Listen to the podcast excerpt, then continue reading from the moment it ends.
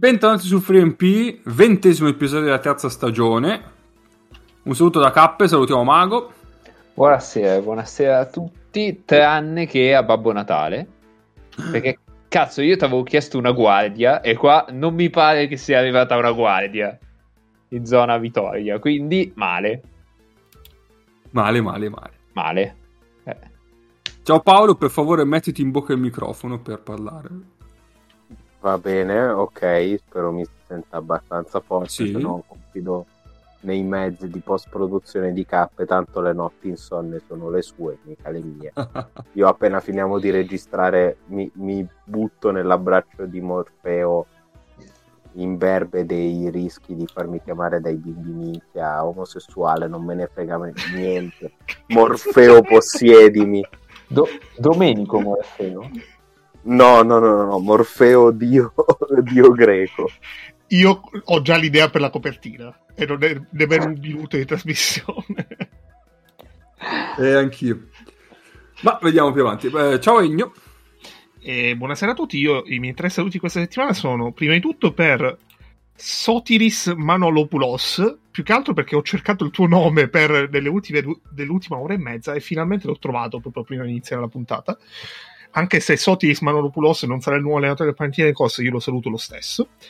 Poi saluto il Como Calcio e eh, non, credo, non credo ci sia bisogno di spiegare perché. E poi saluto Donald Trump. Bene. Questa, que- questa gliel'aveva promessa tempo fa, eh. Sì, a Donald, sì, ma non, sarà, non credo sarà l'unico saluto. Però intanto quello di questa settimana è un saluto di cuore. Molto bene. Tonic. Tacce, merda.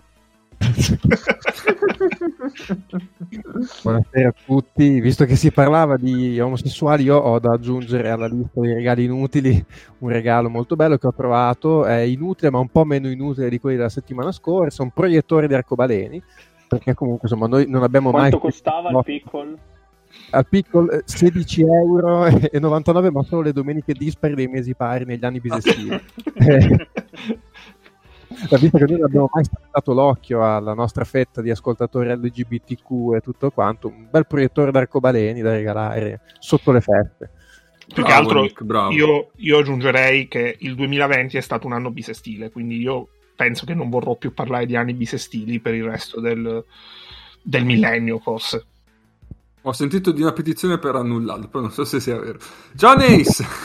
Ciao, ciao a tutti.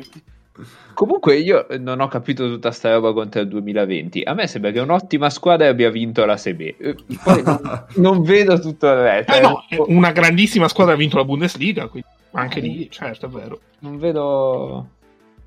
Vabbè, Vabbè, vabbè, vabbè. Magari vincessi una volta ogni quattro anni. Una grandissima squadra ha vinto lo scudetto. Ah no, non ha vinto lo scudetto, no. Ha vinto l'asterisco. Ha vinto l'asterisco, vabbè, cazzolo via. Almeno l'asterisco. Almeno quello datecelo, porco giuro. Va bene, io metterei la sigla, Mago, perché partiamo con l'istituto che dopo... Certo, certo. playmaker centro la famosa asse play pivot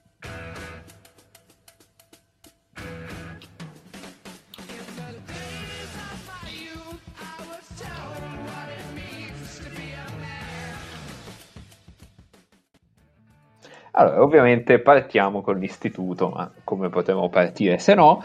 Ehm, l'istituto ovviamente dove si parla di asse play pivot e, e talvolta del bitonto futsal, ma non questa volta, purtroppo ci spiace. Ehm, abbiamo solo due articoli che parlano tra l'altro della stessa asse play pivot, eh, quindi vabbè, poca, poca fantasia. Ehm, parlano tutti di eh, Milano ehm, Pesaro. Che Calpegna Prosciutto è veramente un nome di merda, lasciatemelo dire, amici di Pesaro. Io cioè, mi immagino tutte le volte un prosciutto che va in campo. No. Ehm, più24.it che abbiamo imparato a conoscere, il quotidiano di informazione online, le news della tua provincia in tempo reale. Se la tua provincia è Pesaro, perché se, se non lo è, è la provincia di un'altra, va bene. Ehm, ci dice che a Milano la Carpegna Peresciuta ha giocato la sua pallacanestro. Vabbè. Quella che ormai abbiamo imparato a conoscere in questi mesi, con l'asse Robinson Kane fondamentale, quella composta da play e pivot, che potrebbe anche essere una cosa antica, attenzione, ma se funziona è sempre moderna.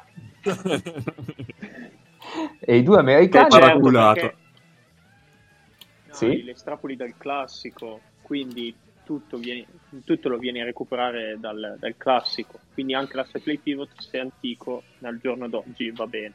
Eh, Brunelleschi, per favore, vai, eh. Eh, No, Mago, dovresti capire la citazione. no, non l'ho capita. Ehm, Molto male. Eh, vabbè, poi me, la- poi me la direi. E i due americani, pur partendo da un'altezza inferiore rispetto agli avversari di turno, stanno seguendo lo spartito con grande attitudine e volontà, aiutati nel compito dalla classe di Delfino e dalla continuità di Filipovic, abbiamo scoperto. Eh, scoperto che si dice Filipovic. E poi niente, vanno, vanno avanti con, tut- con tutta questa meravigliosa analisi tecnica, eh, molto precisa. Eh, l'altro, ehm, l'altro giornale, l'altra testata online che ci parla dell'asse è il giorno, eh, il giorno che stimiamo sempre molto, e, mh, e ci dice che Pesaro rimane a contatto, anzi scavalca di nuovo con la schiacciata di Zanotti per il 23 a 25 e al tredicesimo scappa pure quando l'asse play pivot Justin Robinson Kane, a cui che non ha diritto ad avere un nome, confeziona il break che consegna agli ospiti addirittura il più 12. Basta, direi che possiamo, possiamo anche fermarci qui. eh. Abbiamo dato abbastanza con l'antico e il moderno e tutto quanto. Ma, ma anche col campione italiano per questa puntata, direi. Ma per sempre. No, per, se- per sempre no, dai. Per il playoff. prossimo mese. Per il prossimo mese. Almeno. Esatto, esatto. Bene, allora, visto che siamo arrivati a metà stagione di Eurolega, proprio al giro di Boa, abbiamo Come deciso di andare... tempo. Esatto, vola, vola il tempo. Abbiamo deciso di prendere i nostri over-under, le nostre quote vittorie, i nostri fa- le nostre fasce, tutto, e rivedere Le nostre un po'... cagate che avevamo detto all'inizio. Esatto, esatto, soprattutto per quello. Eh, andiamo a ripescare un po' la classifica nostra, la confrontiamo, saliamo pian piano e vediamo cosa abbiamo messo e cosa in realtà sta succedendo. Ci divertiamo un po' così in questa puntata. Quindi io non avendoli fatti perché mi ero rifiutato e quant'altro, tra l'altro a quegli episodi non ho nemmeno partecipato, posso anche essere la voce della vostra coscienza, nonché quella persona antipatica che vi dice io ve l'avevo detto che cazzo vi eravate fumati. Allora, sicuramente non ci hai detto niente farlo. perché eh, non c'eri, però puoi fare la voce alla coscienza, sì sì, sì, mi piace, mi piace. Ok. Piace anche Che bella me. coscienza che abbiamo, capito? Minchia. puro, puro che ammazzerebbe metà del pianeta è la coscienza. Siamo messi bene. Va bene, allora partiamo dalla nostra ultima posizione, risaliamo, eh, magari non le fa- anzi, maga- senza magari, non le faremo tutte perché magari qualche squadra l'abbiamo, eh, ne abbiamo già parlato di recente, quindi vabbè, quelle, quelle sono considerazioni sono state fatte Che- di recente, quindi amen. Tipo È un modo per dire che ne abbiamo i coglioni pieni del pana. Eh sì, esatto. Ma va bene. esatto, esatto, esatto. Va bene, quindi in ultima posizione aveva messo la Svel che aveva una quota di vittorie, eh, se le dividiamo a metà, in quanto regular season a metà. eh, Quindi virgola 25. 5,25. E invece la Svel ha come vittorie effettive. Tu, tu, tu, tu, dove sei? Là? 5. Guarda, è bellissimo. Vabbè, dai, almeno su questi non abbiamo sbagliato. Anche se hanno vinto le solite due partite random, tre partite random. Eh, Quindi- perché hanno sempre quelle due o tre settimane dove vedono la Madonna dal campo a tre punti. Sì, Beh. Vabbè, ci, Beh, ci sta. Meno male hanno fatto quello. Qua se non altro ci abbiamo preso, dai, avevano detto più o meno tutti la stessa cosa, insomma, una squadra di basso livello che magari in fila le sue tre partite, vincerà qualche partita, però più o meno ci aspettavamo tutti che facesse così, direi. Sì, dai, su questi. Poi onestamente non credo ci sia un motivo per cui ci ricorderemo di queste dici- se- 16, 17, 16 partite, perché hanno giocato 16 partite della Svel. Poi E questo è vero, io non so, cioè, se dovessi pensare a un motivo per cui alla fine di questa Eurolega mh, un giocatore, qualcosa per cui io mi dovrei ricordare di questa Svel, onesto faccio fatica. Cioè, Te ne perché... ricorderai quando il Barcellona vincerà alla fine dell'anno e dirai ah ma questi qua li avevano battuti in regular season. Eh, Guarda, non mi ricordo neanche più come si chiama, pensa un po'. Va bene, quindi andiamo avanti, dai. No, posso dire, io sono, Ah, sì. delusissimo, io sono delusissimo sia da Baku che da Noir. Cioè, io speravo che almeno uno dei due facesse una stagione che dici, vabbè, ok, l'anno prossimo lo portiamo via da lì e lo mettiamo in una squadra sensata, non so, all'Alba Berlino a fare il cambio di, di Sigma. Una Mm. È vero, anche perché Baccola aveva, cioè, già l'anno scorso era al roster, aveva giocato poco e niente e l'hanno tenuto per dargli una seconda chance, però effettivamente non gioca neanche quest'anno. Quindi... Eh, ma l'anno scorso cioè, aveva fatto vedere degli sprazzi, dei momenti all'interno di, una- di alcune partite in cui dicevi, ah vabbè, ma questo se fa questa roba qua per 20 minuti è un... e per 25 partite è un giocatore di un certo... con, con un senso, ecco. Sì. E, e lo stesso Noir tipo due anni fa, credo l'ultimo anno di Aware Cup. Lo... Vabbè, possiamo andare. Andiamo avanti. Eh, in, diciassettesima, in diciassettesima posizione aveva messo lo Zalgiris, che c'era una quota vittoria di 5-25. e Invece già iniziamo lo, male. lo Zalgiris ne ha fatte bene il doppio, 10. Quindi lo Zalgiris è già arrivato alle vittorie della stagione. Cioè, ma voi pollastri state a, a- a farvi influenzare da, da quel cane maledetto che praticamente fa due robe nella vita, battute di merda e, e provare no, a, a- migliorare la propria cabala per le 17 squadre che tifa. Due robe fa al mondo e ci siete tutti cascati come dei fagiani. K, ma hai gli under, gli under Certo, certo che ce li ho. certo. Io li ho, io li ho messi over, quindi non potevo... Ero, Vero. ero l'unico ad averli messi under. Ah, beh, Grazie. benissimo, perfetto. Grazie, No- grazie. non mi sento sporco. Almeno su di loro non mi sento sporco. Il motivo, che il motivo ha un nome e un cognome è Geoffrey Loverni. Vabbè, vabbè, allora, allora però la vuoi, la vuoi. Allora, il francese sta riscattando una stagione deludente al Fenerbahce, cioè dimostrando No. di non soffrire troppo anche i centri più prestanti. E poi ti dico che eh, la squadra nel posto di schierzo risulta divertente basata sui passaggi e la condivisione del pallone, oltre che sul tiro da tre punti. Clamoroso. Vedi se poi la puoi tagliare, però se mi istichi io ce l'ho. Eh? No, io, io voglio- vorrei dire solo due cose molto rapide su di loro.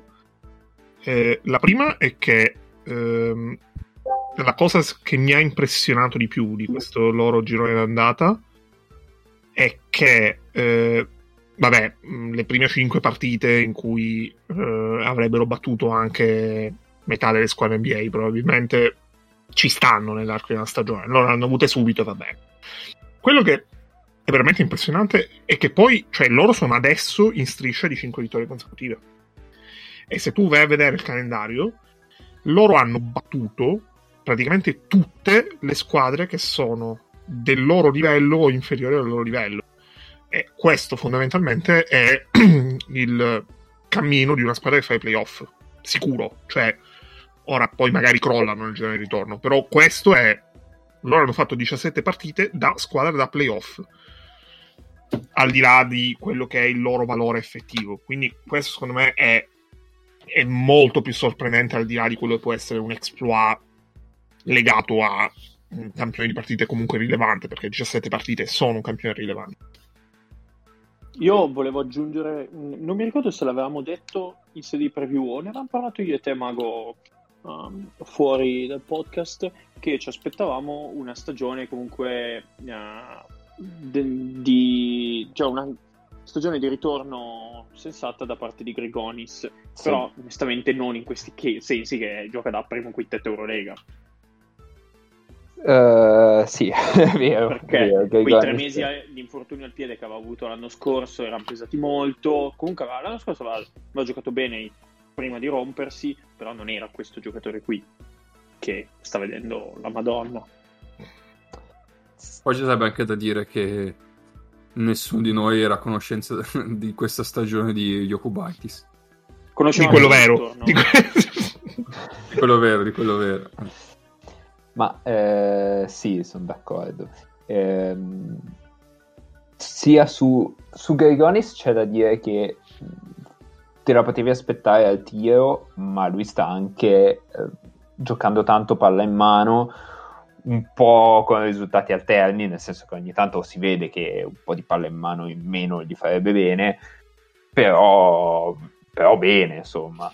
Ehm, gioca soprattutto pick and roll per andare verso il centro e poi vabbè è chiaro che se droppi e lui se resta e tira ti massacra vero Alba Berlino Ehm, l'altra cosa tutto sommato l'Auvergne eh, alcune cose le fa bene cioè le- fondamentalmente in attacco ha delle mani buone su, sui roll e poco altro. Secondo me la squadra gioca meglio quando, quando giocano con Rubit e, Ace. e Ace piuttosto che, piuttosto che con l'Auvergne, però quella è, una, è un'idea mia personale. Ehm, devo dire che nell'ultimo periodo, dopo che si è rotto Vasturia, che vabbè, non, non è che sia così grave per quello che stava, per quello che stava facendo, insomma, per le difficoltà che ha, che ha incontrato. Ehm, Schiller gioca anche con Ace da 3, quindi dei quintetti tipo Yankunas, eh, Ace e Rubit assieme, che comunque aprono il campo, cioè due palleggiatori e basta, però il campo è abbastanza aperto e te la giochi abbastanza bene. Eh, con Rubit hanno fatto una bella pesca, eh, perché l'anno scorso in realtà l'Olympiacos, che in un contesto non proprio ottimale, non, cioè non era sembrato proprio da corsa, e invece, invece sta facendo bene, cioè le partite che ho visto, che ho visto io sta dando il suo a- bene, cioè un giocatore che ti dà Sì. valore. Veramente Sì, non- Oli- Olympiacos l'anno scorso è un disastro, cioè veramente Perché Anche l'anno prima al Bros in Champions League, che avevo avuto modo di vederlo un po', onestamente, vabbè, sarà che mi aspettavo molto io, però un pochino deludente. Mhm. E, eh, l'anno scorso in Eurolega così così, ehm, e quest'anno insomma l'hanno, forse l'hanno anche messo in un contesto con, gli hanno tolto un po' di pressione, non lo so, l'hanno messo in un contesto di gioco dove lui rende meglio, però è, è un valore in questo momento per la squadra. è anche un contesto in cui fa il 5 anche dietro, cioè dietro prende il 5 e quindi quando cambia è tipo meraviglioso e davanti se allarga il, quatt- il campo come 4 tutto sommato ci sono dei 4 che tirano meglio, che partono in palleggio meglio, se lo allarga come 5 insomma c'è una bella prateria Mm. Eh sì. quindi, quindi è un Sì. contesto secondo me che ci sta. Eh, World Cup, eh, sì, se volete un po' incalando rispetto all'anno scorso, ma secondo me è l'anno scorso che ha fatto una stagione fuori da ogni senso. Mhm. Sì, ci sta. Che comunque non vuol dire che stai giocando male. Comunque, se guardavo la loro schedule, eh, quello che diceva all'inizio Ennio, eh, la loro schedule è abbastanza impressionante perché hanno vinto 5 delle prime 6 partite, poi hanno fatto 6 sconfitte consecutive e poi 5 vittorie in fila.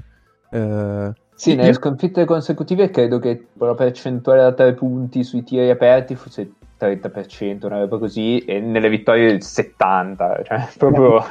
Poi io credo che sia anche questo andamento molto così a strisce sia anche conseguenza del loro gioco, cioè quando prendi il momento in cui Sì. se ti affidi molto al tiro da fuori, nel momento in cui fai canestro puoi veramente vincere tutte le partite e nel momento in cui magari fai un po' più fatica o vedendo gli avversari mi viene più da pensare prendi contro degli avversari che ti abbassano le percentuali, perdi, perché comunque loro hanno perso con Real, con il CSK, con Zenit. Milano, con lo Zenit, con Barcellona, cioè, squadre me che ti abbassano le percentuali. Sono squadre, magari dico una cazzata, però sono squadre che perdono poco il pallone e ti permettono di andare poco in transizione. Cioè, lo Jaguars è una squadra che atta- quando attacca difesa schierata attacca molto spesso ai 24, anche perché non è che abbia tutti questi creatori di gioco dal palleggio, quindi devi lavorare per il un pallone. tiro. Ecco, Vedi? fila. Eh, fila via da questo podcast. Eh, ehm, però invece ha dei momenti in cui va in transizione e poi quasi solo per tirare da tre punti di base, però eh, quando recupera un po' di palloni vivi e va in transizione è una squadra con un sacco di tiratori che può mettere tipo 9 punti in tre azioni. Quindi quando trovi contro una squadra che tende a perdere poco il pallone, tendi a non avere quei break lì, anche perché non hai una difesa straordinaria, ecco. Comunque Ok. faccio notare in brevissimo che questa settimana loro giocano col Kimchi e io non credo che alla domanda eh, l'8 gennaio giocano Kimchi e Zalgiris alla domanda chi era a quella partita con 10 vittorie e chi era a quella partita con 2 vittorie di stagione avremmo risposto le squadre che sono adesso a 10 e a 2 vittorie. Così. Sono, no, Ma sono così convinto. Nel senso che ti saresti potuto aspettare il Kimchi un pochino meglio di due misere vittorie di merda. Beh sì, Eh, cioè, sì, eh, obiettivamente sì, ti saresti potuto aspettare di più di due misere vittorie di merda. eh, però il, No, 10-7 doveva girare tutto bene, ma ne parleremo dopo su di loro. no, Eh, Era per no, notare passiamo- che non sarà una partita da vedere, quello, cioè riferimento a quello. no, quello, quello no, sicuramente. dai, adesso si ride tanto Madonna invece santa. perché la prossima squadra era il Bayern con 4 vittorie Ok. 5,75. Ok, allora, mm, Vai piccola, Paolo, prego, piccola- coscienza, vieni a noi. Piccola cosa per chi no- non mi conosce nel personale. Allora, io ho una memoria che funziona in maniera strana. Eh, per le robe della- di pallacanestro tendo ad essere un elefante.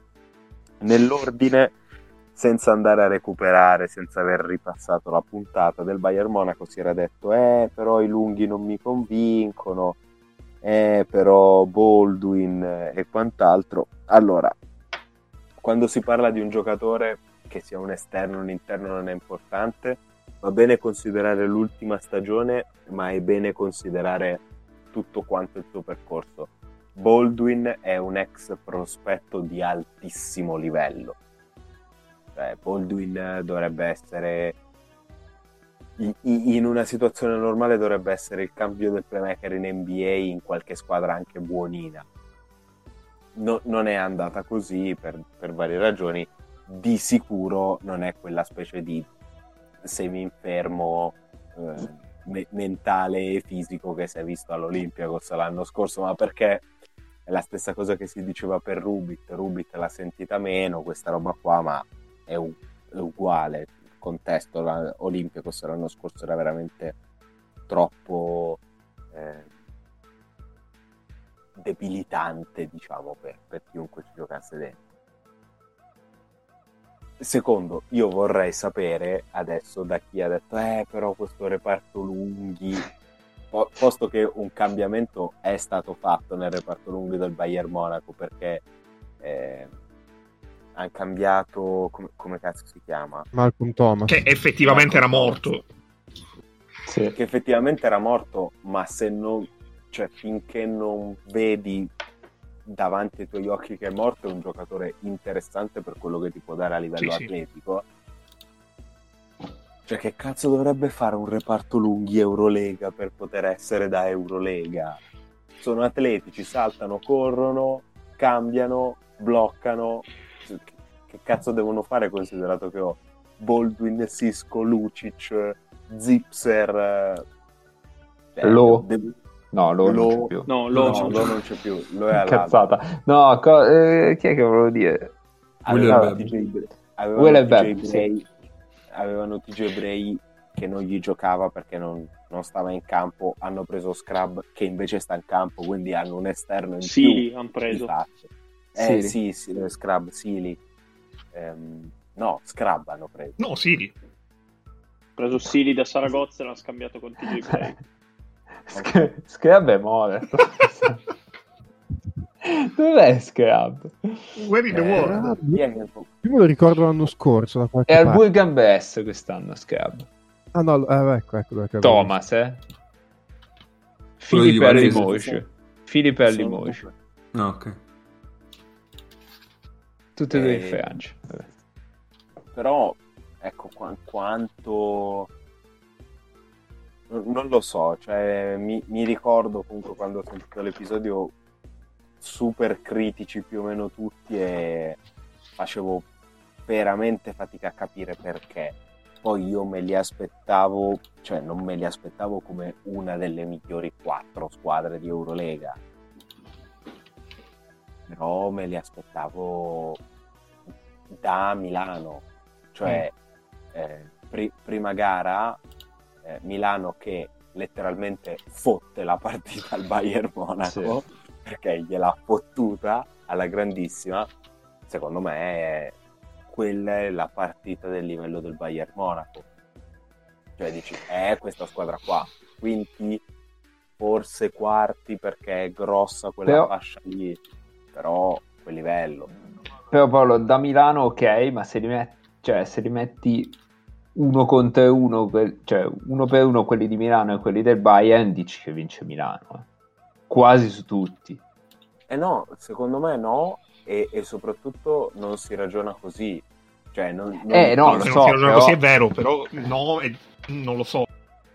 Però quando, met- quando dici, quando guardi la squadra e dici il talento complessivo di questi contro il talento complessivo di quegli altri, la funzionalità di questi contro la funzionalità di quegli altri, eh, non lo so, cioè poteva anche andarti storta con i lunghi a difendere il pick and roll, eh, perché Reynolds è una roba che non si era mai visto prima così.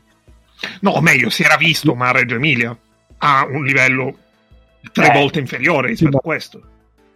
Cioè, che poi ma, ma, cioè, eh, allora, io non mi ricordo in che fascia li ho messi, K e 4. 4. Per un bello overforte però, Mago, eh.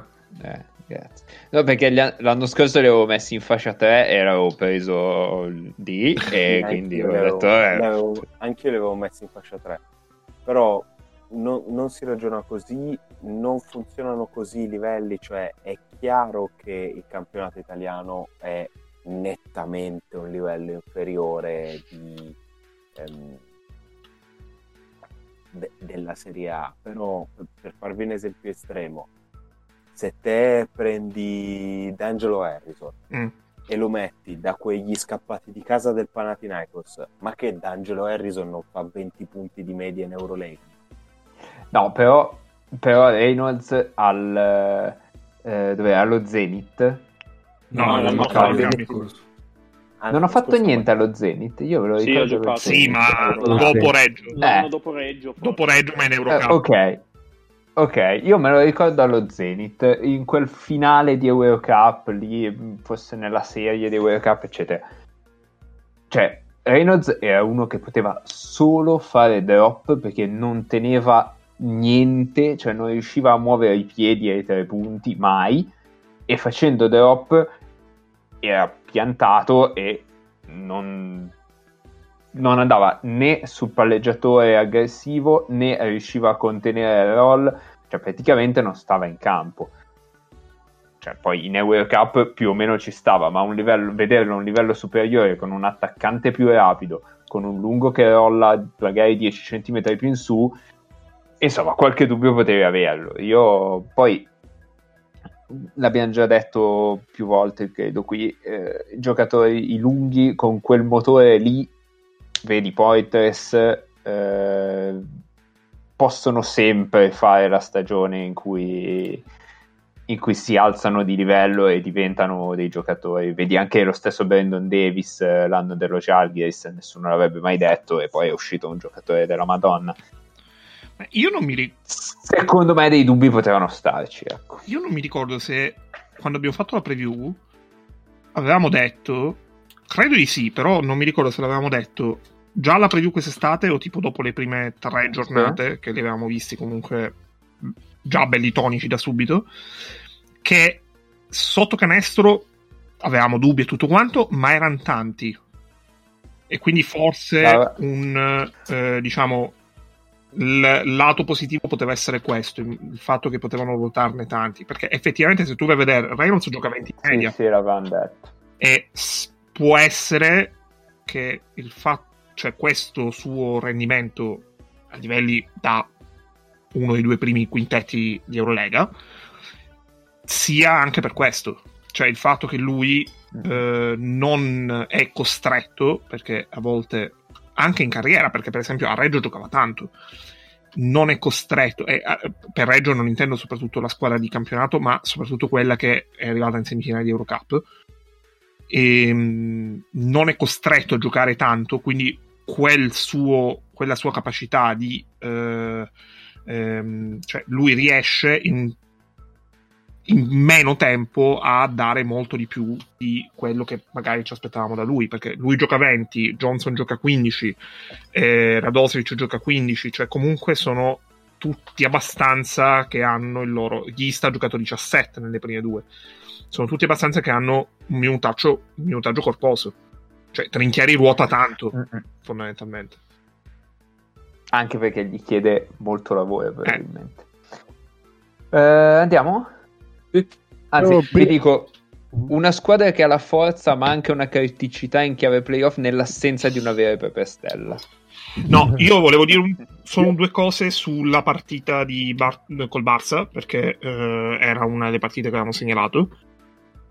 E eh, la prima è che a me è piaciuto tantissimo, al di là di quello che eh, è- sono state le cifre, eccetera, eccetera, e Weller Bab, perché ho, ho avuto l'impressione che, che Baldwin ha potuto avere anche quelle libertà in attacco che si è saputo anche conquistare contro una difesa come quella del Barcellona perché, eh, perché comunque Weller Bab attira delle attenzioni eh, da parte della difesa e poi che non mi ricordavo quanto fosse bello vedere eh, Zipser uscire dai blocchi cioè è veramente è, è proprio bello da vedere giocare è bello da vedere versi in campo Io aggiungevo solo che prima di prendere giustamente dei coppini sul Kimchi, io almeno mi ricordo che ero stato uno dei più ottimisti sul Bayern. Se non altro avevo preso l'ordine delle tedesche, ero stato, mi pare, over sicuro, forse fascia 4, però forse tipo 4 over sul Bayern e, e sull'albero ero stato meno ottimista. Ma più 4 che- over, Nick, 4 over sul Bayern. eh, già mi ricordo che dicevo più che su Reynolds eh, ero curioso di vedere come si adattava già Juan Johnson ma ero abbastanza ottimista perché dicevo se gli chiedi di fare quelle due cose che sa fare già Juan Johnson in questo contesto ci sta E- ed ero abbastanza ottimista anche su Baldwin e Wheeler Bepp perché Baldwin come diceva anche Paolo me lo ricordavo comunque super prospetto e comunque c'era la possibilità che l'annata scorsa all'Olympiacos fosse più che altro un incidente di percorso più che un trend. E, e Wheeler Bebb vabbè l'avevo visto e, e ero molto carico di mio poi sta facendo molto bene lui cioè, sono andati tutti probabilmente oltre le previsioni migliori e quello dove personalmente hanno sorpreso anche me e, e anche il reparto lunghi è insomma l'impatto difensivo che hanno soprattutto eh, nell'ottica della difesa che fa il Bayern perché come Mhm. diceva Ennio la partita completa si è visto al 100% se la loro difesa di cambi sistematici, una difesa impegnativa perché richiede anche tanta comunicazione e una certa intelligenza difensiva. Lì secondo me Reynolds, soprattutto Joshua Johnson, eh, son- hanno fatto un po' di più di quello che magari ci si aspettava, più che, più che offensivamente e difensivamente. E soprattutto è una cosa che Già John Johnson... No, vai. che apprezzi tantissimo quando vedi che, che hanno tutti tra 15 e 20 minuti. Quindi sono tantissimi quintetti, tra- tante soluzioni diverse nella prima partita. E vedi proprio che è un sistema che funziona non tanto perché magari in campo c'è un giocatore piuttosto che un, un altro, per esempio. Che è una cosa che, per Reynolds- esempio, su Milano noti, no- noti in maniera diversa. Perché Milano i momenti della sua difesa li ha più a seconda di chi sta in campo. Mentre loro Su no. Reynolds, lui secondo me è stato bravo da quando era qua a Reggio Emilia a lavorare su un paio di aspetti del suo gioco che prima non aveva. Adesso comunque streccia un pochino di più il campo. Mm. Eh, in difesa cioè, può cambiare, sta in questa difesa di cambi in maniera competente, che era una cosa che aveva meno prima. Probabilmente è una cosa che anche lui come sviluppo ha, ha lavorato perché si è reso conto che se voleva essere un giocatore di questo livello, nel senso di alta Eurolega, doveva mettere dentro quelle due o tre cose, ce le ha messe e adesso è quel giocatore lì. E obiettivamente se ripensa a quando era Recanati, per quanto si vedeva che fosse un buon giocatore, non ci avrei onesto messo un euro. Jason Eh, sì, Johnson tu dici se fa molto di più il campo. Jason Johnson se fa quelle due cose può stare in campo. Sì, è, è verissimo quello che dicevi, però cazzo in questo momento sta muovendo i piedi, cioè è una roba che non, Eh, no, esatto. non aveva mai fatto nella sua storia. Poi vabbè. Quello. Ci sono tanti giocatori che stanno facendo cose o che non avevano mai fatto prima o che avevano fatto prima ma non al livello a cui le stanno facendo adesso. Eh, tutti lo stanno facendo tranne TJ Bray, ci dispiace TJ. Va Andiamo. bene, andiamo alla prossima, che è una di quelle azzeccate, diciamo, perché è il- la Stella Rossa, che ha mandato come quota di 6,75 ed ha 6 vittorie effettive, quindi dai, tutto sommato qua ci abbiamo preso. Ma forse ne abbiamo parlato anche troppo da Stella Rossa in questi... Cioè zero, perché io non mi ricordo, cioè non mi, credo che non No, abbiamo parlato nemmeno quando, quando hanno cambiato l'allenatore. no, che su Iago di- su Iago Sì, no, scherzo. Iago di- Iago, di Scupidigia, sì, sì. Eh, sì. Qui, qui hanno Lloyd che bene o male ha fatto come Baldwin, cioè è, è rimbalzato da un anno un po' così così, confermando che è un buon giocatore. Oddio, no. Se Secondo me Nelle- Lloyd, livelli secondo me Lloyd però- rispetto all'anno scorso ha avuto, magari ha avuto qualche mh, sfuriata di, di talento puro in più, perché anche a Valencia aveva avuto qualche partita in cui era proprio esploso, esplodeva a un certo punto. Però secondo me è una stagione abbastanza in linea con quella dell'anno scorso. Cioè, No, secondo me no. Mm, se l'anno scorso gli davo un 5,5, quest'anno gli do, gli do un 6,5, ma non di più. Ma secondo me quest'anno, cioè, da un lato mi ha un po' stupito perché mh, non gli... mh, Cioè, l'anno scorso aveva il ruolo di esco dalla panchina, tiro tutto quello che ho nelle mani Sì, è vero. e Quest'anno invece se va bene se va bene resto in campo, se no faccio la fine di Tupan sotto Jasikevicius. Ehm, quest'anno invece gli hanno detto, vabbè, tu adesso giochi tipo, metà dei pick and roll finali della, della nostra squadra e lui, e lui sta facendo tanti punti da quei pick and roll. Poi non la passa mai e quando la passa la passa nei piedi della gente, però nel senso secondo me sta facendo sta facendo meglio dell'anno scorso. Dopodiché io penso che a un livello, a livello di un Baldwin non ci arriverà mai perché No, fa, no. i, fa i suoi punti, ma non, non mette i compagni in condizione di essere dei giocatori migliori, pur attirando le, le attenzioni della difesa su, su ogni pick and roll che gioca praticamente, Mhm. perché lo sai che, che il problema è lui. Sono d'accordo. Comunque è un giocatore a quasi 20 a partita con comunque buone efficienze, però sì, sono d'accordo col discorso di, di Mago su parallelo con Baldwin. Sì, il lavoro, poi il, il ruolo che aveva Lloyd l'anno scorso a Valencia, quest'anno la Stella Rossa ce l'ha Langston Hall. Sì, ci sta. Cioè, per dire, dato grezzo preso così, però eh, Lloyd ha 213 tiri dal campo in 15 partite. Il secondo della, della Stella Rossa è Walden che ne ha 138. I- Io ho un dubbio. Stesso numero di partite, stesso numero di minuti anche. Vai. Se non ci fosse questo Lloyd, ne parleremmo come ne abbiamo parlato dell'Asvel? Non lo so, secondo me avrebbero. Perché loro hanno un po' più di giocatori di talento. Sì. Eh, potrebbero essere tiri più distribuiti e potrebbe non essere tanto peggio. Però ce ne ricorderemo in generale. Cioè, ci... Eh, oddio, boh, non lo so. Domanda difficile.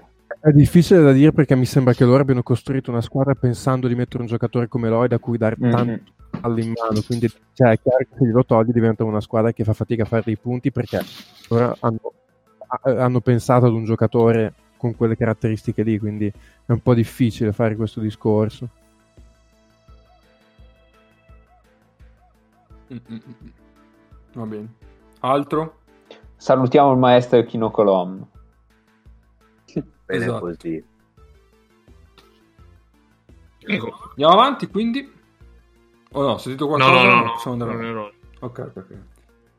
Saliamo di posizione, troviamo un'alta che abbiamo eh, azzeccato, diciamo, eh, però c'è, c'è il, il punto esclamativo qua perché ci abbiamo l'Alba Berlino. Sì, che adesso sono morti, quindi li abbiamo azzeccati per la prima parte. Ah, oddio, vabbè. Eh, Eh sì, ce li hanno tutti fuori, Cap. Ah, in quel senso, Sì, sì, ok, sì, sì, sì. sì, sì, sì, sì. Ok, sì, no, scusa, avevo capito un'altra cosa. Eh, Alba Berlino che sono... Eh, avevamo messo una quota di 6,25 hanno, hanno, hanno avuto 6 vittorie in stagione. Eh, mi ricordo però che io qua ci avevo messo un bel 3. Io ti ho, vol- io ti ho voluto, un bel over io ti ho voluto tantissimo bene. In que- in quella previsione. Allora, Cappe, giusto per fare di nuovo la tua coscienza, Dimmi, dimmi. ci, no, sono, ci sono due risvolti della medaglia. Uno è la Svel, che è una squadra che per fisicità e atletismo vale assolutamente l'Eurolega. Peccato che poi bisogna anche giocare a pallacanestro e la E Svel si chiama palla nel cesto. Difficilmente riesce a farlo per 40 minuti. Tipo Freeman, mi pare di averlo detto una volta in puntata, Sì. è il più forte giocatore del pianeta nei primi 8 minuti di partita. Peccato che nei, nei restanti 32 giochi per gli altri. Però nei primi 8 è il più forte giocatore de- del mondo. L'Alba è il contrario, Il cioè contrario, una sì. squadra assolutamente incapace di, di spendere il corpo in una maniera valida che però sa giocare a pallacanestro e gioca in una maniera tutta strana. Eh, abbiamo ricevuto una domanda su Fontecchio rispetto ai ruoli. Uno, i ruoli sono una stronzata. Eh, Fontecchio è un mezzo lungo che non mette la palla per terra. Quindi, diciamo, a un occhio poco attento sembra un 4. Eh, di fatto è uno a cui dicono blocca e prendi i blocchi blocca e o prendi i blocchi. Ogni tanto giochiamo le uscite per te. Non ti azzardare a mettere la palla per terra, se no ti inculo. Perché non sei capace. Però secondo Eh. me prende molti più blocchi di quanti blocchi, cioè di quante volte blocchi. Allora, nel sistema dell'alba ogni tanto tu blocchi e sembri Sì. quello che esce. Cioè, quello che piglia vantaggio non è quello che prende un blocco, ma è chi lo fa. No, chiaro, però azione che si sviluppa sul lato forte, Fontecchio tipicamente in angolo sul lato debole, è lui che prende il blocco per uscire, cioè mentre la penetrazione va verso il fondo, lui prende un blocco o, un- o semplicemente uno split per uscire in guardia lato opposto a ricevere e poi lì può mettere la palla per terra per un solo palleggio, per Dio. eh. Sì, Però- ma, ma ci sono anche delle altre robe, tipo degli scambi o degli allontanamenti in cui lui è il bloccante del blocco in allontanamento, si apre, piglia la palla, spara. Sì, sì. Eh, sì, mi, sem- mi sembra comunque che sia più, più un bloccato che un bloccante. Ecco. Poi Sì, tende conta quello che pre- conta.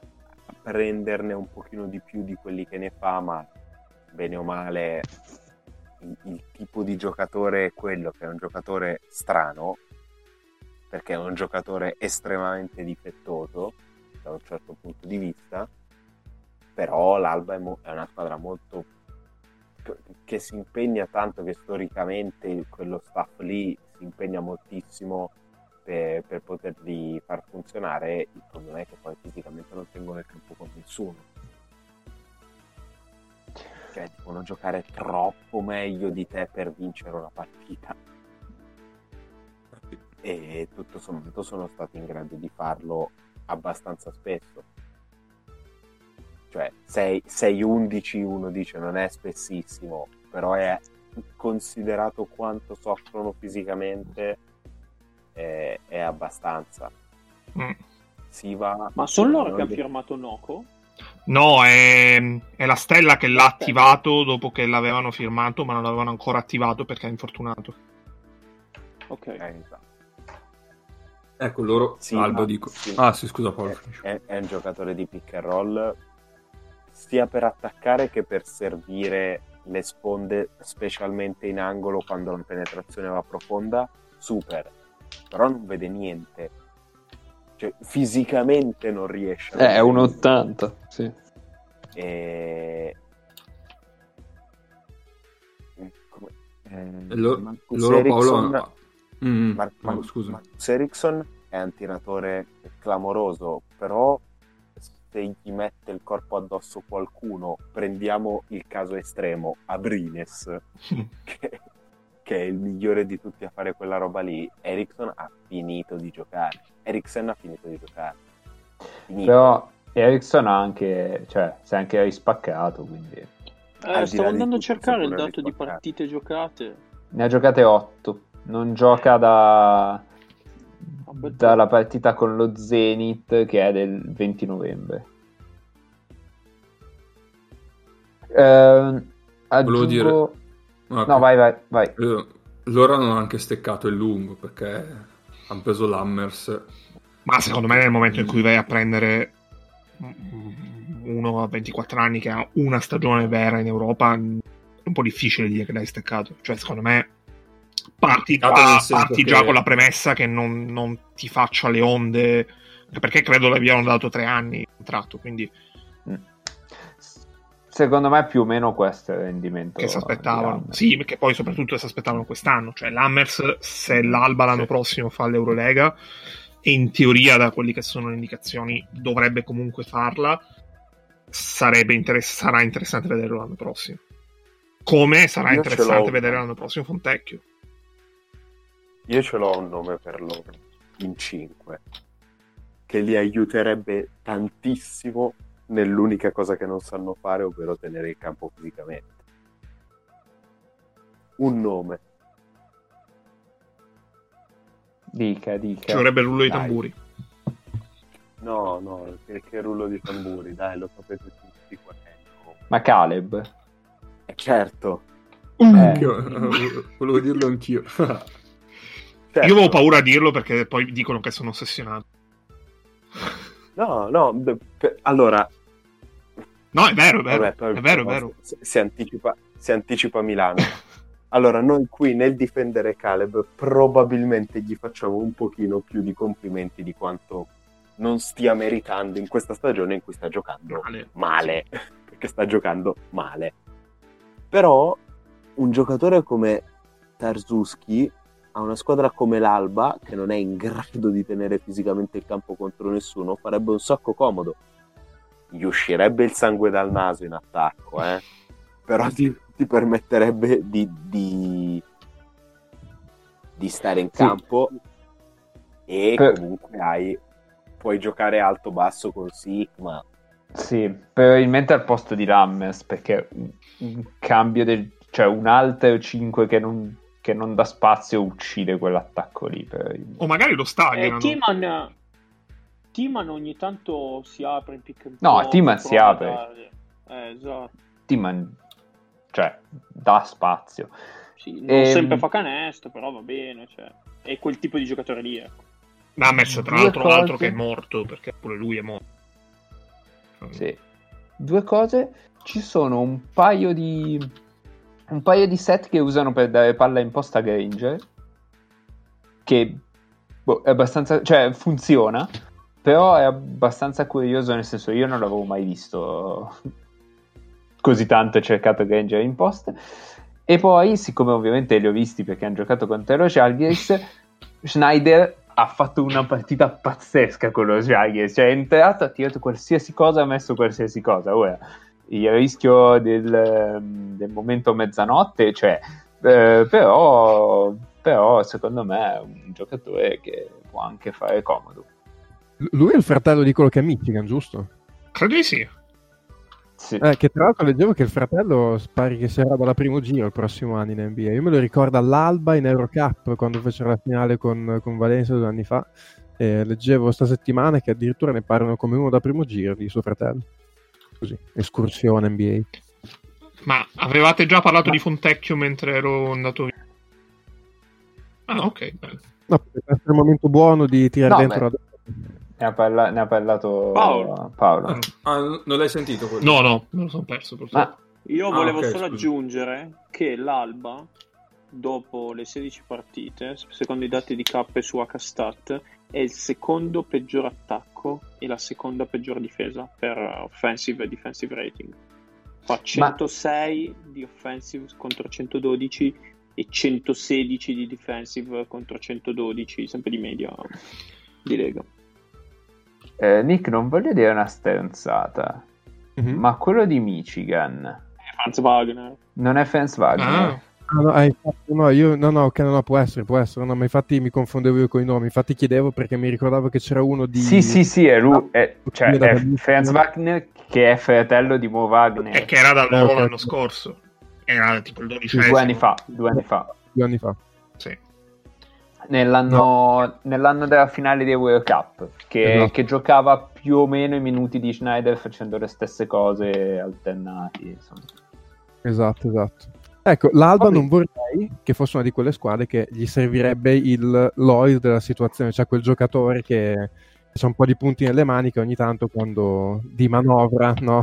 come si dice nel calcio, non riesce a trovare il Eh, E quello. Secondo me loro speravano fosse Siva, quel tipo di giocatore lì, che... secondo me pensavo Fianco. fosse Mau- Maudolò quest'anno. Mm. Eh, Non credo, secondo Non me Maudolò però- insieme a Siva. Che è un po'... boh. Va bene, dai. Io volevo solamente mm, eh, ringraziare anche per averci dato parte di questo Fontecchio. E basta. Va bene, andiamo avanti. Allora, prossima squadra, quella che diciamo il nome e andiamo avanti. Perché ne abbiamo Vai. già parlato alla noia che è il Panathinaikos. E abbiamo dato una quota di 6,75, Sono hanno 5 abbastanza vittorie. Beh, però in serie di preview mi ricordo che dicevano che facevano schifo. eh. Ma avevamo tanti under? Avevamo tanti under, vediamo. Ah, So, così, avevamo... al volo. No, solo under del bro, tutti gli altri over. Benissimo. No, no, aspetta, io gli ho messo over, ma io veramente mi picchio di più che, che sul Bayern. Non ho messo Perfetto. over a questi. Io mi ricordo che eravamo generalmente più ottimisti su di loro che sull'Olympiakos. Sì, è vero. Ma eh, dovremmo, No, andare, no. No, no. dovremmo andare agli ascoltarci perché... boh. Io mi ricordo che ero molto alto sull'Olympiakos. Io a loro ho dato, io che- mi ricordo che a loro ho dato fascia 4. Mentre l'Olimpia Sì, sì, dato... sono tutti in, tutti in fascia Ah, 4. è vero, qua, erano eh. tutti, era come il Sesca, tutti la stessa fascia. Sì, sì. Invece per l'Olic abbiamo dei 3 e dei Vabbè, 2. da, David 13 vittorie, quindi... Cioè, 13 vittorie sono poche. Beh, però alla fine se tu guardi la classifica adesso, 13 e mezzo. se continuano a essere esatto. abbastanza compatti, rischiano di non essere poche. Eh sì, ma se, cioè, se guardi l'anno scorso, No, due sì, anni sì, fa, 13 questo è vero. vittorie sono di una squadra che, insomma... Sì, il problema è che a questo giro c'hai due outlier che, eh, che sono Va bene, abbastanza andiamo. polarizzanti. Basta. Ah, e dico che, dico che Shelvin Mack ha tirato 54 e 4 sotto...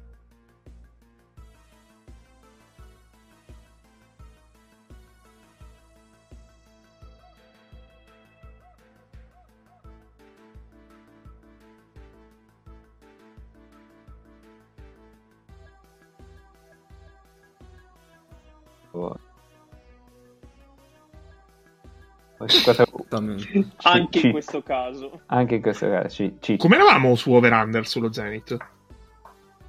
Eravamo tutti over. Tu c'eri over forte e Nace under E forte. fasce? Come? Fasce. Eh sì. Tutti, tutti Eh. Fasce eravamo. No, dei eravamo 4 io e Mago e Nace. E. Nace è 4 under forte. Bene. Ok. Sì. Ci Ma sta. io, io mi ricordo i, i due dubbi di, di inizio anno che erano uno hanno un creatore di gioco solo che è Pengos e poi in realtà comunque Poi hanno, hanno tirato dentro Point Ponitka, hanno tirato dentro Casey Rivers che qualcosa ti crea, Austin Hollins, quindi li metti un Casey po' Rivers insieme. sta facendo una e stagione fa della qualcosa. Madonna. Chi? E Rivers. Casey Rivers sta facendo Sì. una stagione della Madonna. Ma anche Cioè, l'anno per essere scorso uno di quell'età e che... tutto, sta giocando un un bel veterano. E l'altro dubbio era, sì vabbè, ma se Gudaitis è distrutto cosa succede? E, e la risposta poi è stata Poitras, Esatto. che però, nel senso, l'anno scorso al, al Galatasaray Sì. eh, non, non è che fosse esattamente un giocatore di questo tipo. È anche vero che il Galatasaray era una cozzaglia allucinante in cui uno come Zecco Costa funzionava molto meglio perché è uno che si crea i tiri da solo a differenza di poi. Io mi ricordo, ah, intanto su Gudaitis, eh, Gudaitis non è rotto, ma quasi. Perché cioè, non è comunque tornato quello che era pre-infortunio, ma manco per il cazzo. No, no. E mi ricordo che di Point Ponitka, anche ripensando la Polonia, lo, imma- lo- la immaginavo come soluzione, anche se è andato, sta andando anche oltre quelle che erano le mie aspettative. Però loro sono abbastanza piacevoli. Mi fa onestamente piacere, per, per- soprattutto per Pasquale, perché eh, po' anche per il fatto che col Pana non sia finita benissimo. Mm, in genere si sono lette, cioè, sono lette le cose che sono state abbastanza revisionistiche su quello che è il suo valore come allenatore e soprattutto il valore della pallacanestro. Che sono belli, si meriteranno di restare in Eurolega e spero di vederli ai playoff. Ok, avanti. tanto una, eh, posso dire una squadra rognosa per tutti che rispecchia l'identità di Xavi Pasquale, che quindi è una persona rognosa dentro. Eh, app- appunto, di quello, quello che dicevo prima. Per tutti, esatto.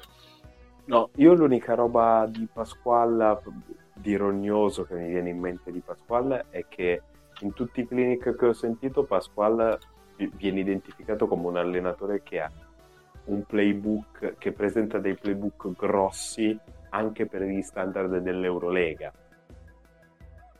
Cioè, che, che tipo deve avere la memoria di un monaco medievale per...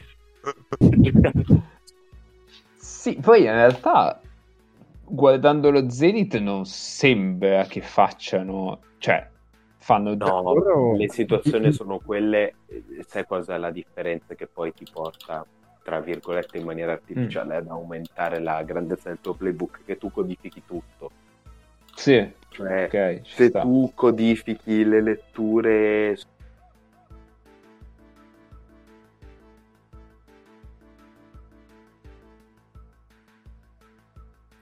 su Chiaro. No, perché io dico, cioè, fanno due cose per mandare in post basso o il 4 o un esterno grosso, cioè il 4 Will Thomas, o un esterno grosso che, che può essere marcato da un piccolo, tipo Ponitka o Hollins, e poi giocano un sacco di pick and roll verso il centro con angolo vuoto per Pangos.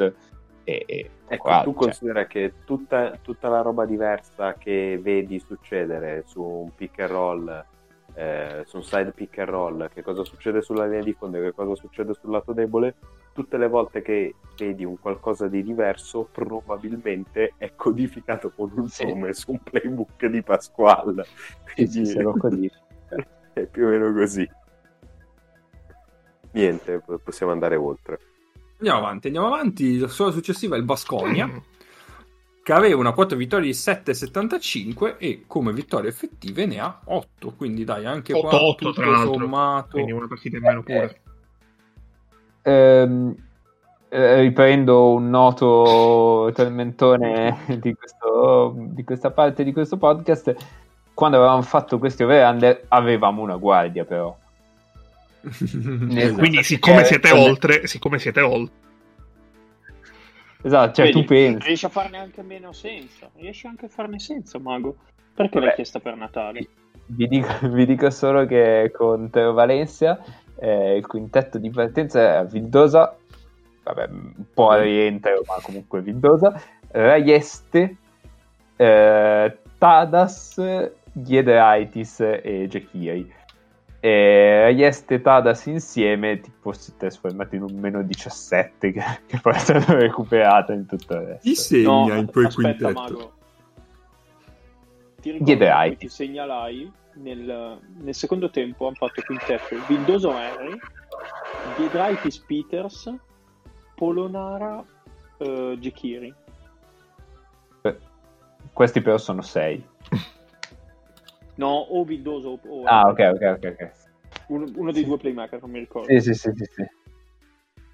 Eh, ma, ma quel, quel quintetto esiste, cioè quello con i due, coi due 4 e, e, e mm, Giedraitis da, da 2 esiste. Eh, vabbè. E addirittura appunto mettendo Tadas da, da 4, che è il suo spot ideale, diciamo, perché se, se lo metti come te è un altro creatore in meno dal palleggio, eccetera. Eh, poi le, le rotazioni portano mh, Dusko a mettere Polonara sempre con, eh, con Peters, eh, dove, dove Peters prende l'esterno di, di quegli altri, eh, delle due ali, diciamo, prende quello più esterno e inspiegabilmente ne esce sempre vivo e non ho ancora capito perché e come. Beh, mica ma- mar- ci, ci face- ci facevi vedere che ha marcato Larkin. Sì, sì, sì, eh beh, quella era stata meravigliosa. E- Su chi lo nascondiamo? Beh, lo nascondiamo su Larkin. Ah, vabbè. Perché lo conosce, no? Ci ha giocato insieme un Oh. anno e Eh, quindi lo sa marcare. una domanda su di loro. Ivanovic. Che più che No, aspetta, scusami. Sì, vai. scusami. Ivanovic fa delle magie nel far materializzare dal nulla delle situazioni di attacco al close out per i suoi, tipo i quintetti con Polonara dice mi devo inventare un vantaggio per lo scarico a questo che un close out lo può attaccare. Sì, sì. Quindi, Beh, ma è, è- è un- è casino- pi- è pieno di giocatori che possono attaccare un close out, ma non hanno la possibilità dal nulla, a meno che non escano da dei blocchi o che insomma si trovi un vantaggio su dei blocchi di creare un minimo di vantaggio. Qui loro per questa cosa qua sono meravigliosi perché è veramente difficile pensare a un attacco di Eurolega con così poche mani e così poche o- ball handling, di- diciamo da fermo, anche se poi Sì, da sì. fermo non è. Beh, cioè, Eppure è Dragic che gioca i pick and per chiudere. Esatto. Sì, Cioè, prendendoti a, a botte, a schiaffi, perché di fatto ti, Sì, ti sì, pigliano sì. a botte a schiaffi. In un Piccandoti due dita negli occhi riescono a Sì. giocare a pallacanestro e vincere le partite. Beh, Mago, se- dimmi se sbaglio, alla fine Ivanovic prova il primo tempo a rimanere in partita in qualche modo con Tadas, Raiest così, e poi nel secondo alla fine mette Vildosa Henry insieme per avere un po' più di Sì. playmaking Sì, poi- in campo. Nel, nel secondo mette tutte le mani che ha a disposizione e prova a tirarla via così. Però sì, sì, è chiaro.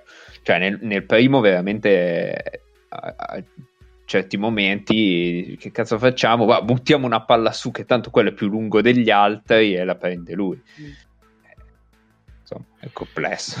Però, però ce la si fa. E soprattutto dietro hanno la possibilità, anche se hanno il grande lampione in campo, di fare un drop e comunque chi difende su quel blocco lì riesce a passare insieme al palleggiatore o comunque a recuperare in tempi che nessun'altra difesa di Eurolega ha e, rimangono in partita grazie a questo. Eh, io mh, ho una domanda sospesa. Che visto Sì, che vai. il sito di Eurolega indica che Polonara, virgola, Achille è center, Sì, la mia domanda è: Polonara, virgola, Achille center, tolto ovviamente Minutino perché è fuori classifica. Facciamo questo giochino non considerando Minutino. Vale uno dei primi due quintetti della stagione? Almeno se parliamo di questo giro in andata. Cioè, questa è la prima. La seconda è: può, secondo soprattutto te, che di 16 partite ne hai viste 17 probabilmente, può secondo te mantenersi per qualche stagione su questi livelli? O questa è la migliore stagione della carriera e da lì si scende? Allora, alla prima domanda non so rispondere, nel senso che probabilmente anche Mirtic, virgola, Nicola è center. eh, No, è ala. eh, oh, vabbè, ok, allora boh, Brandon Davis, non lo so, eh, C'è è difficile. È difficile. stagione- Mm, Non lo so, Nancy. Eh, io forse prendo, prendo questo. No, c'è, c'è Heinz che tiene in piedi una difesa da Sì, sola. vero, Eh, vero. vabbè.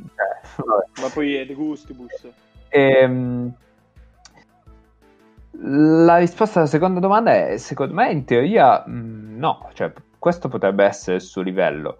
Eh, c'è da dire che il- è il suo livello in una squadra molto particolare e in una squadra in cui cioè, costruita in modo perfetto per lui perché attacca molto poco a metà campo eh, perché in difesa si rischia sulle linee di passaggio e quindi è utile che arrivi uno dal lato debole che salta e ha una certa apertura e ha un certo tempismo. Oppure l'altro è Peters non salta un cazzo però ha un tempismo meraviglioso quindi prende due sfondamenti a partita e poi va in con- cioè sempre questa squadra va in contropiede e si muove un casino e quindi c'è un'area da attaccare che spesso è libera quando hai creato un vantaggio non si sa bene come quindi non è tanto una questione sua è una questione del contesto che è veramente perfetto per lui e faccio fatica a pensare a un'altra squadra di questo livello con un contesto adeguato per, Per lui. per Achille, sì. Boh, io aggiungo che secondo me E poi dovrebbe Cioè, cambiare il vuole- nome alla figlia se cambiasse squadra, ma questa è un'altra questione. no, se vuole rimanere a questo livello, un po' per il discorso che lui va molto bene in transizione e riesce ad avere impatto quando deve aiutare così lato debole, cose di questo genere. Cioè, se il suo livello atletico rimane così per altri due anni, tre così, può pensare di poter mantenere il suo livello di gioco. Se scende il suo livello atletico, il suo motore scende di giri all- all'interno della partita, non lo so, secondo me, se Mm. può mantenersi a questi livelli. Quindi l'anno prossimo lo giocherà a Milano. Benissimo. La, la sparo, la sparo. Secondo me non ci starebbe male al Barça al posto di Roland Smith. Mm. Però, perché le caratteristiche più o meno sono quelle, fosse un po' più mobile Polonara, eh, però sarebbe un minutaggio inferiore ovviamente. Altre squadre faccio fatica a vederle così. Andiamo. Bene. Andiamo avanti. Prossima squadra è l'Olympiakos che aveva una quota vittorie di 8,75 e noi eh, effettivamente c'ha 8 vittorie, quindi anche qua tutto sommato ci avevamo preso, dai. Io qua mi permetto di dire solo una cosa. Sasha Vesenkov Appreciation Club veramente fa parte. Gran bel giocatore. loro mi sembra che siano dove volevano essere. Sì, dai. Cioè, per. E, e credo che sia l'unica delle squadre che sono in quel range di vittorie. No, oddio, anche Milano è dove voleva essere. Però di quelle 8-7 vittorie sono forse gli unici. Sì, io mi ricordo avevo messo over forte su di loro, immaginandoli tipo fascia 2 perché sicuro i playoff e se la stanno lottando lì e mi ero, mi ero aspettato una grande stagione da Lucas, cioè se non MVP ma da primo quintetto e da quel punto di vista lì sta giocando bene, però è più bravo magari a mettere in ritmo i compagni, sta rendendo molto McKissic, Aaron Harrison. Va, sprat, va abbastanza sprazzi co- su Lucas. Eh, esatto, non è Cazzo, super sta- sta continuo giocando- da quel punto di vista lì. Lucas, allora aspetta, a me l'Olympiakos non dispiace per nulla come squadra, l'ho vista un, po' di volte, non, non sono malaccio, hanno due lunghi che più o meno funzionano e che comunque hanno molto senso per questo livello che sono ehm, Octavio San Ellis Martin e, San Martin. Mhm. Tutte e due bel motore, si muovono, atleti, più atletici che lunghi perché per dimensioni nessuno dei due è particolarmente imponente per dimensioni. Però ecco, cioè, dalla panchina questi esce una guardia che non tira e che praticamente anticipa e va in contropiede, che è McKissic, che da fuori non tira mai e tirerà tipo il 60% ai liberi, che però è un giocatore fondamentale per loro per l'intensità che gli dà. Eh, l'interno migliore che hanno esce dai blocchi ed è Vesenkov. Sì. Questi sono fatti strani. Io ci credo che Slucas debba passare la palla agli altri perché non siamo al livello del Basconia. Perché questi di, di gente che può creare per sé ne hanno un bel po' di più rispetto al Basconia. Ma questo perché il Basconia è, è un punto basso sulla classifica gente che può creare per Allora. se stessa. Eh, No, con calma però. no, ma perché- sì, però Poi- piano. eh? Metto le mani in faccia. eh. Come, Cioè, come Marina Mastieri, però piano.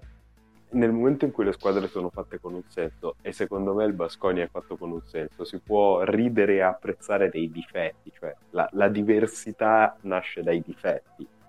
E, e io ci credo che Lucas non possa tirare tutto quello che gli passi per le mani, perché se tira tutto quello che gli passa per le mani, in questa squadra qui, come fa un, un- un altro individuo più o meno all'altezza della capitale dell'ex Unione Sovietica, Tre- Madonna, fa, 30 tu- fa 30 tutte le partite Lucas quest'anno se tira tutto quello che gli passa per le mani. Però l'Olympiacos vince due partite. Sì, Sì. e invece così, invece così ne vincono, vincono tutte quelle che, che devono vincere perché eh, anticipa i tempi di passaggio sul pick and roll su, su questi due assatanati che, ha, che gli giocano in 5 serve Vesenkov sulle sponde di pick and roll che poverino fa un lavoro allucinante nel, nel salire dagli angoli come un disperato fa questi quattro passi di sprint tutte le volte per pigliare la palla poi hai due hai il centro geriatrico che però qualcosa ti dà che è Printezis Spanulis che comunque qualcosa riesce a dare eh? Livio, Gian Charles. Li- Livio Jean Charles che tipo due settimane fa si è ricordato che anche- sa fare anche canestro da tre punti Fino a due settimane fa era tipo 1 su 11 da 3 nelle prime 13 partite di Eurolega era 1 su 11 e ha ricominciato a fare canestro contro il Valencia mi pare ha ricominciato a fare canestro contro Valencia nella partita contro Valencia Sì, confermo. eh, si muove, si muove.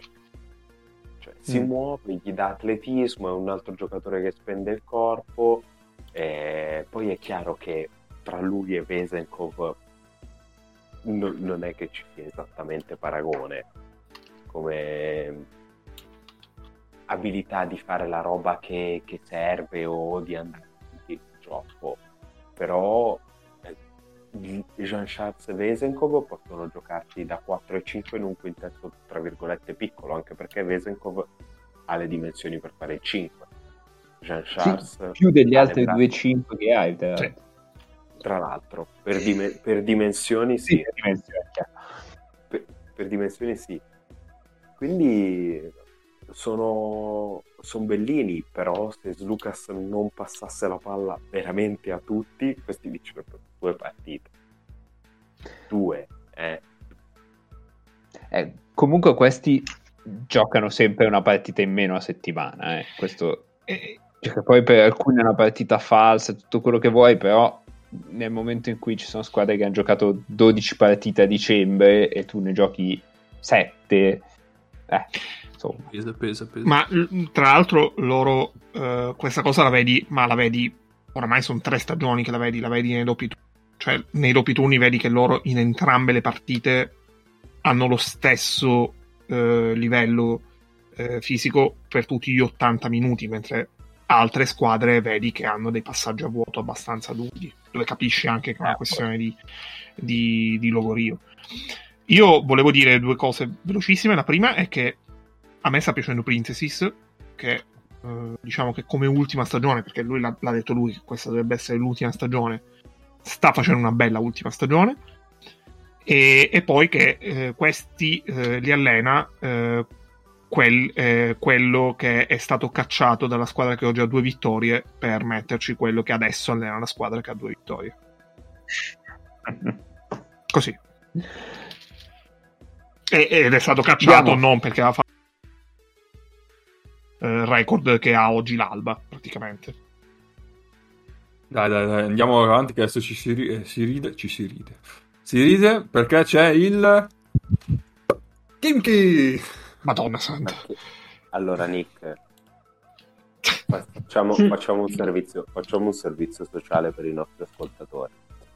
Ovviamente in, in privato, in maniera criptata, tu ci dai il contatto del tuo spaccino e così, cioè, E poi lo rendiamo mettiamo sul gruppo Telegram, così avete un motivo per entrare nel gruppo Telegram. Esattamente. e Eh, ragazzi, quelli rendiamo- sono quelli dell'anno scorso e hanno un quarto delle vittorie.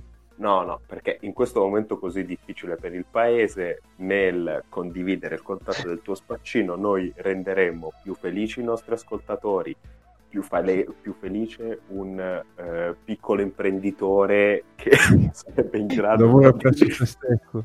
esatto, sarebbe in grado di avviare il proprio giro d'affari. Cioè, un Oh, modo beh. per mu- muovere l'economia in un momento così complicato per il paese. Ma che cazzo ci avevi visto? Scusa. No, io non è che se avessi visto niente di che, cioè, il mio ragionamento era stato semplicemente questi, e, e sono prima a dirlo che sono disfunzionali e brutti tutto quanto, però sostanzialmente questi erano più o meno quelli dell'anno scorso che si dicevano le stesse cose a inizio anno e quando hanno interrotto erano settimi. Ragionamento sono questi qua, sono più o meno sempre quelli, hanno più, a livello di talento, eh, che era poi lo stesso discorso che avevo fatto l'anno scorso, a livello di talento singolo, questi per vincere delle partite ne hanno, il problema è che l'anno scorso quel talento lì ha funzionato, quest'anno non, non ha funzionato un cazzo, è andato male tutto quanto e probabilmente è più logico che vadano così, eh, a vedere come sono le cose, però oggettivamente se l'anno scorso loro, bene o male con questa squadra qua, eh, avevano all'interruzione mi pare che fossero circa 50%, erano dentro le 8, Sì, sì. eh, più o meno. Tra l'altro, però, avevano fatto un... avevano oscillato in maniera incredibile. Cioè, avevamo avuto come andamento di record una stagione simile a quella dello Zenit. Erano partiti fortissimo. Hanno fatto tipo 5-6 sconfitte di fila e poi si erano ripresi. Sì, sì, esatto. Però avevo detto, cioè, più o meno, eh, cioè, mh, assolutamente senza volerli spacciare come una squadra bella da vedere che potessero ambire a vincere. E... Però ecco, non, eh, cioè, pensavo che più o meno potessero rimanere a cavallo de- delle posizioni che vanno diciamo tra boh, la settima e la decima. Eh, è andato tutto male. eh, all'inizio tipo hanno giocato in, in- c'è da dire che all'inizio hanno giocato veramente con hanno scongelato i, i, boh, i- i lucci da, da- dalla ghiacciaia, hanno giocato con della gente perché erano tutti fuori per Covid all'inizio. E, e forse, e forse andavano meglio allora. Eh, Per Però-. Perché Geremco, Geremco e Tim giocavano meglio allora quando erano riusciti a giocare perché tutti gli altri avevano il Covid. paradossalmente loro hanno aggiunto talento togliendo ancora di più mh, come dire, gente che eh sì, gente che, che, che dava equilibrio, che dava coesione difensiva, eccetera, dove cioè, la- lo, lo sapevamo tutti che il problema lì non era avere, ta- avere più talento, cioè questi hanno aggiunto tre giocatori eh, che uno più dell'altro, McCollum, eh, Moreau e, e non mi viene ovviamente il terzo, vabbè, è lungo, avete capito. Jordan Mikey. Jordan Mikey mi veniva Bryant perché secondo me sono lo stesso giocatore eh, che sono tre giocatori che ti potrebbero anche quasi reggere un attacco non dico da soli ma ehm, insomma fare i primi o i secondi di un attacco di una media squadra Eurolega cioè mh, io McCollum se me lo date a Basconia secondo me un senso ce l'avrebbe come Eh, voi. eh, cioè, la puro con quel talento eh, non, non ce l'abbiamo in tutto il roster, però Ivanovic è si l'ennesimo che ha un sacco di talento, vuole la palla e non difende il cazzo. Comunque, eh, Nick, io sono d'accordo con te quando dicevi che non li volevi spacciare, e invece secondo me invece qualcuno me li ha spacciati. Spacciare, spacciare è la parola chiave. No, però mi sa che quando abbiamo fatto la preview McCollum ancora non l'avevamo preso, perché anche No, quando no, ho detto che cazzo c'entra McCollum in una squadra dove Alexis ved Eh, però sì, nel senso, alla Eh. fine eh, Faceva abbastanza schifo già Morero da solo. sì, esatto, anche, cioè, loro effettivamente ecco, cioè, non sono esattamente gli stessi l'anno scorso perché non hanno più Gill che era Mm. un giocatore che da solo lì in mezzo gli faceva un bel po'. Eh, però sì, insomma, sapete che io, io porto rispetto per la grande madre Russia e quindi devo sempre dare quel, quel punticino in più alle squadre della Russia, quindi prendo coppini volentieri. Khimki. Io Unica Io roba. unica- Vai, vai. Ma soprattutto, ragazzi, la verità è che io semplicemente ho gufato perché una russa si deve levare dal cazzo per far posto a noi. Quindi io ho gufato Giusto. Grande psicologia inversa di Nick. Ciao Nick, No. hai funzionato Devo dire- benissimo, devo dire. Già, dei devastati. Però quando c'hanno- io ho un sogno, no? 2.15 fate schifo alla merda.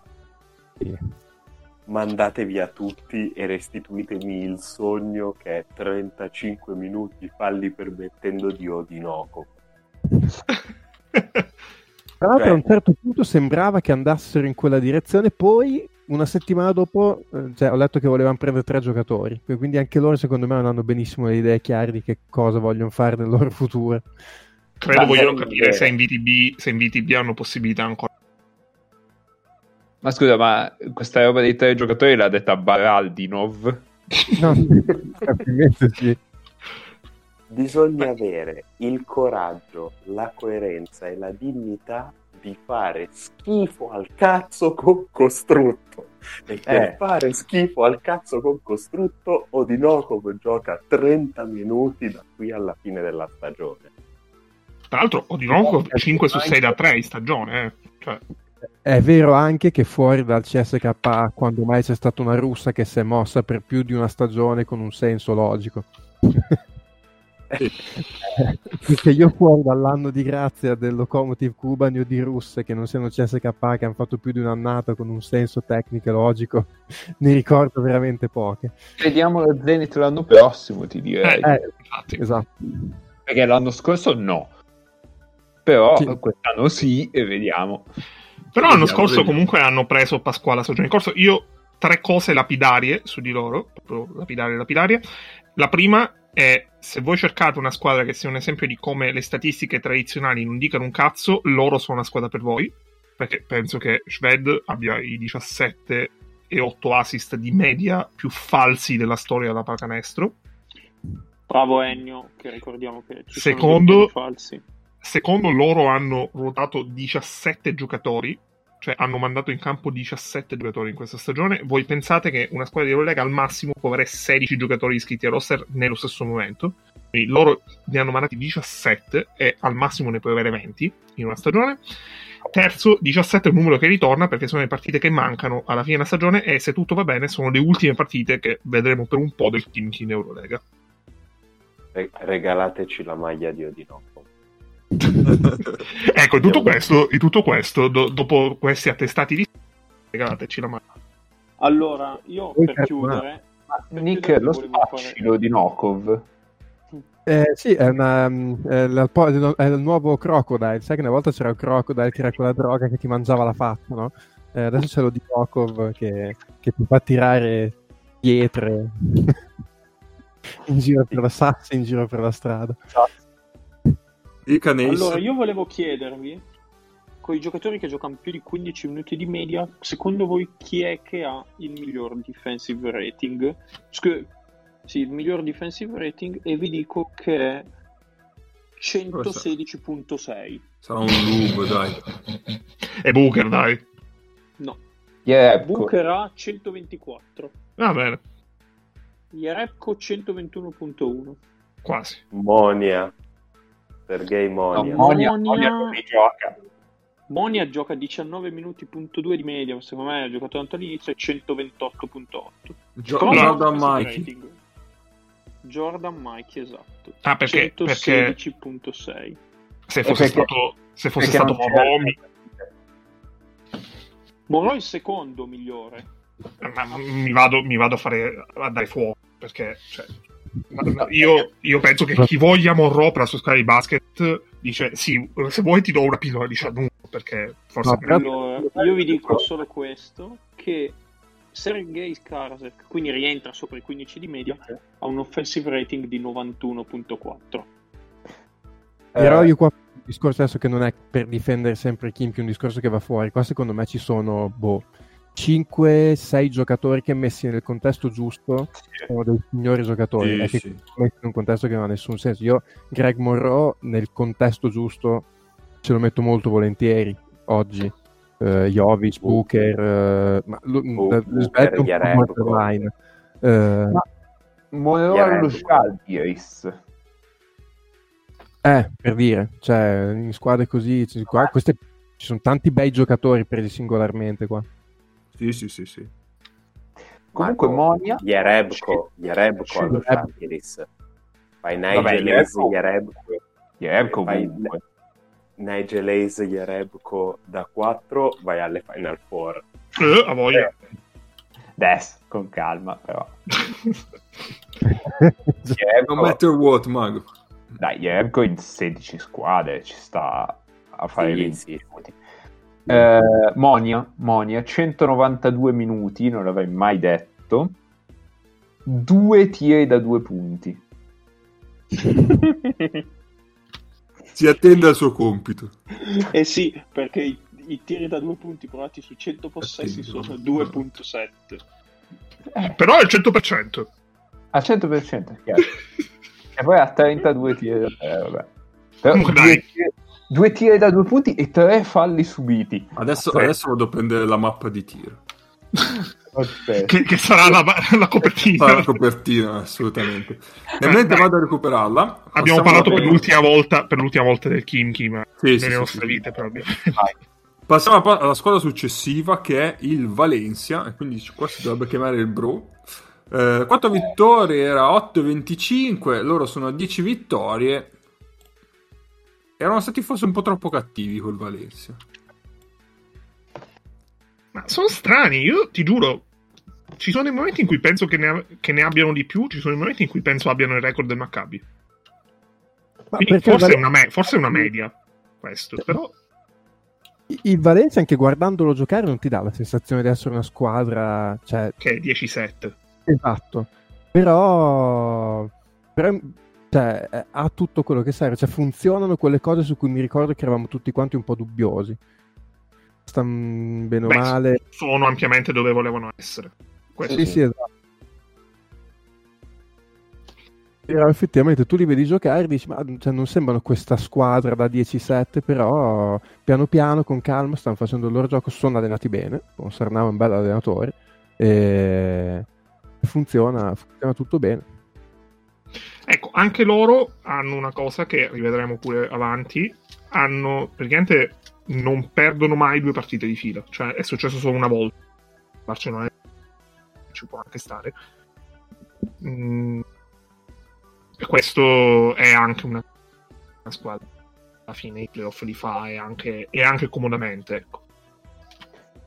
Mm, cioè, io continuo, continuo nella mia carrellata. Secondo me il giocatore di cui si parla di meno, di cui si dovrebbe parlare di più, è la Beiri. Perché cioè, comunque gli dà una solidità difensiva ruotando dal lato debole. Cioè, poi davanti non è nullo, ma gli, gli dà veramente tanto, sia ruotando dal lato debole, sia quando deve cambiare. Cioè, secondo me è un giocatore notevole, poi si è rotto, sta rientrando e tutto quello che volete, però Sì, loro hanno una serie di giocatori che permettono a giocatori come Kalinic, che ha de- delle fasi di gioco dove oggettivamente adesso è in difficoltà, eh, di, di- di fare il suo, cioè Sì. di fare ancora a livello offensivo soprattutto. Eh, fu- funzionano per quello, sono dei giocatori che si completano bene, dove non arriva uno, ci arriva un altro e funzionano proprio bene. Poi si stanno anche permettendo di poter aspettare Williams. Sì. Ammesso che si possa parlare di aspettare che effettivamente Williams sia questo. Hashtag.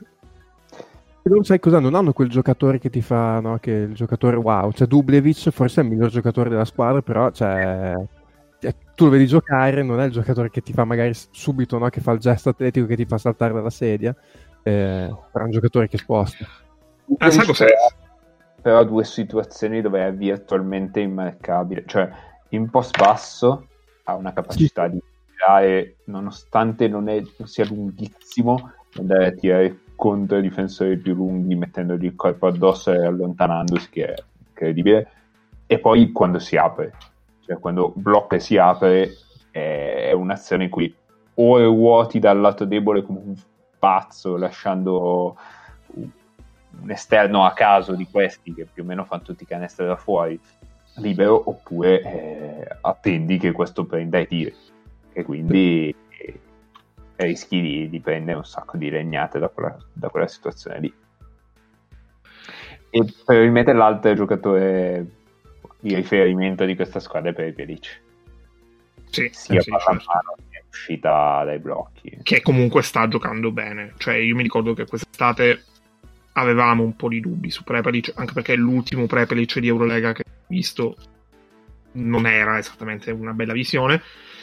E eh, loro, la cosa forse più bella è per riprendere quello che diceva Mago, che loro hanno è che i due lunghi dietro, cioè i due che escono dalla panchina, che sono Labiri e Tobey, e Tobey stanno forse facendo una stagione migliore se li prendi come coppia di quelli che sono i due eh, titolari.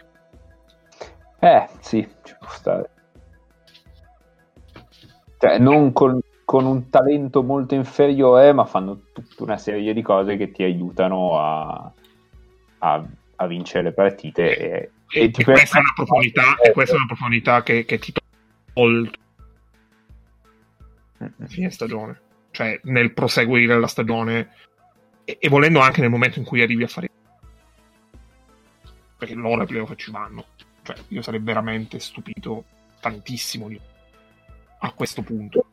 In occhio perché in classifica, cioè da fuori dalla zona playoff ci sono due o tre squadre che possono venire su, eh, perché attualmente... Sì, ma di quelle che sono tra le prime otto, cioè io mh, cioè sono, ne sono tipo tre che dico che, che scendono prima di ecco. Eh, boh, sì, vediamo. Vediamo. Uh, di registrazione K, giusto per sapere se... Siamo a 2,40 più o meno. No, come Due- 2,40, 1,40. 40, Sì, eh, minuti. sì, sì, scusate, un'ora e 40. eh, certo, certo. Interrompiamo? Ma Ah, eh, potremmo quante ne fare, ci sì, ce ne mancano... Ah, tanto di quelle che stanno sopra, di quelle che stanno sopra, tipo Però tanti ne abbiamo già parlato. Esatto. Secondo me possiamo fare una corsetta veloce. Vai, corsetta veloce. No. Vabbè, aspetta, No, magari no, la no. tagli. Interrompi. Te la do sempre la tagli. Andiamo. Allora, il prossimo è Fenerbace. C'è Paolo che sta urlando che vuole andare a casa. Vuoi andare... eh, ma sei già a casa, Paolo? Dai, su. Voglio andare a dormire, ho detto a dormire. E Dai, vuole vi- andare... Eh. Sai come come il bambino che voleva farla nel bagno di Paolo. Eh, andiamo. C'è Fenerbahce che era una quota di 8,75 ce n'ha 7. In realtà. Va in bene, linea, anche se hanno vissuto mille vite. ne abbiamo già parlato abbastanza. Sì. Comunque. Sì, direi di sì. Ma- Cioè, unica novità, hanno preso Guduric. Hanno preso Guduric. Sì, che alla prima avevamo così così già con l'Olympiacos. Minchia, No, i dopo, bene. Andiamo a vedere. E, e direi che stanno cercando un lungo perché se non lo ripescava in NBA pigliava Kaminsky. E hanno tagliato Johnny Hamilton. Mm-mm. Poi c'è Milano, vero? Poi abbiamo Milano che abbiamo parlato a Iosa. Sì, Passo. l'unica cosa che c'è da dire a Milano è fate di meno, perché si vede proprio che certe cose sono condizionate dal tifo e non da una visione lucida. Poi va a finire punti in fascia 2. Poi abbiamo il Maccabi che era a quota, a, a quota 10,25. Bravo Craig. Era a quota 10,25 in realtà ce n'ha 7. Sono le partite punto a punto perse, fondamentalmente. Io qui mi sembra avessi messo over forte. Vediamo, vediamo. Io Qualcuno messo- aveva messo fascia 1. io avevo messo fascia 1 over. Quindi Nick 1 over forte. E Nace 2 over forte. E anch'io 2 over forte. Eh, Vabbè, ma tu, tu sappiamo. No, non potevate pronosticare il fatto che prendessero Bender che Esatto. Isic tornasse con le mani montate al contrario e soprattutto che si dimenticasse come saltare. Perché ad esempio ho sentito quest'altra roba eh, in un episodio in cui non c'ero Zizic con le mani buone. Eh, eh, Zizic a Darusafaka con le mani buone. No, Zizic a Darusafaka aveva delle mani di merda comunque, però saltava. Cioè tutte le volte che andava a tirare a canestro eh, zompava e dava il suo miglior salto. Oh, Eh, all'inizio della stagione era inchiodato al parquet e c'ha delle mani di palta. Se non salti e c'hai delle mani di palta, sei nello zeresimo percentile. oh, io Paolo, io al Darusafaka mi, mi ricordo dei possessi in post basso di Zizic dove si girava da una parte e si girava dall'altra e, e aveva, non lo so, tipo un punto e dieci per possesso. Cioè, Ma non è che abbia, delle, abbia mai avuto delle gran mani. Lavorare eh, ma io mi perni- ricordo delle mani decenti, cazzo, qui sta... Lavorare coi perni. Adesso sì, non voglio poi- citare i miei ex giocatori, ma eh, non ci andiamo molto lontano. Eh. Aspetta, ti ho perso. saltava addosso alla gente, giocava sopra alla gente e, e se salti tanto quando ti muovi spalle per chiudere al ferro, se salti tanto ti puoi, al- indipendentemente dal fatto che tu schiacci o non schiacci, però ti puoi permettere di avere meno qualità nelle Può essere, può essere. Io ricordo un giocatore. Io ricordo un giocatore molto, molto, molto simile a Bitazzi. No, molto, molto più... No, Eh, Vitazze, Vitazze ha più range di tiro. Sì, Magari è ricordo male io. Vitazze ha delle, Ha delle gran mani e in realtà è fisicamente un pochino meno presente, nel senso Mm. che Vitazze è un maiale, Zizic è un orco. Ma è bella questa zo- questo paragone zoofilo. Vitazze ti piglia a cazzotti, Zizic Zoo ti sposta- Fantasy. Ti, ti- ti sposta, ti sposta guardandoti perché è grossissimo.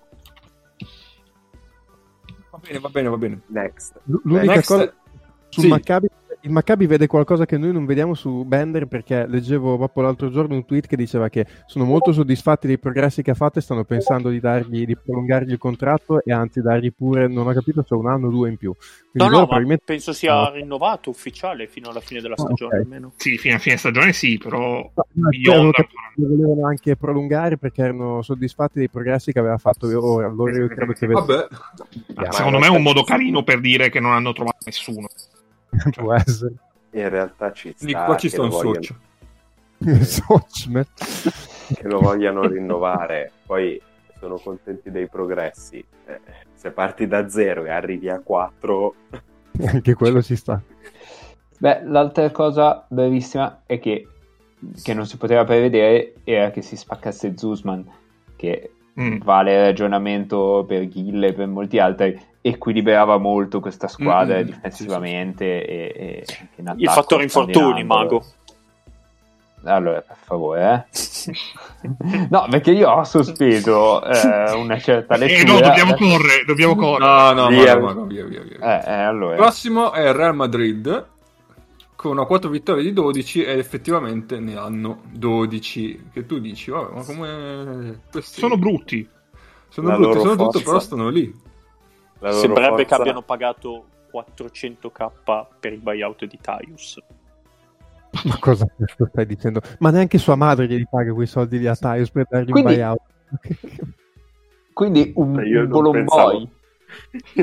Pensavo che una squadra vera potesse battere la mia stronzata di 400 Bolomboi. Ma tra l'altro, cioè, Boloboy, per Boloboy può anche avere un senso.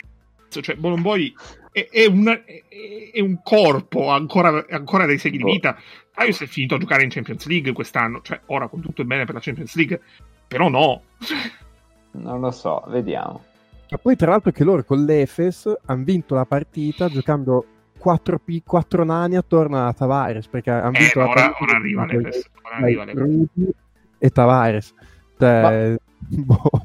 Sì, Poi sì. adesso non voglio sollevare la solita polemica contro il Real, Ma non è che forse avrebbero bisogno di un esterno che tratti la palla un po' meglio di quell'argentino lì che non voglio neanche nominare? Lo diamo, lo diamo a voi, Mago? Chi? No, no, ma, ma cosa? Non va più per la roba.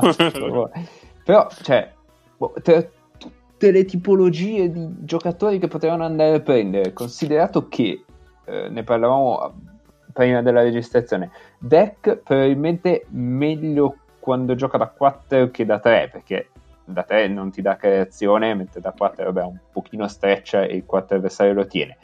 Tompkins meglio da 4 che da 5, cioè meglio da 5 che da 4. E, e, e quindi prendendo Tyus li sposti tutti in giù di una posizione, forse aveva senso prendere uno che creasse un pochino, ma boh, non lo so. Cioè, Kiefer Sykes piuttosto che, Ma no! che Tyus. Cioè, Taylor Rochester, non lo so. Ma no. No, ha Ma no, ma- bene la stagione di Abalte.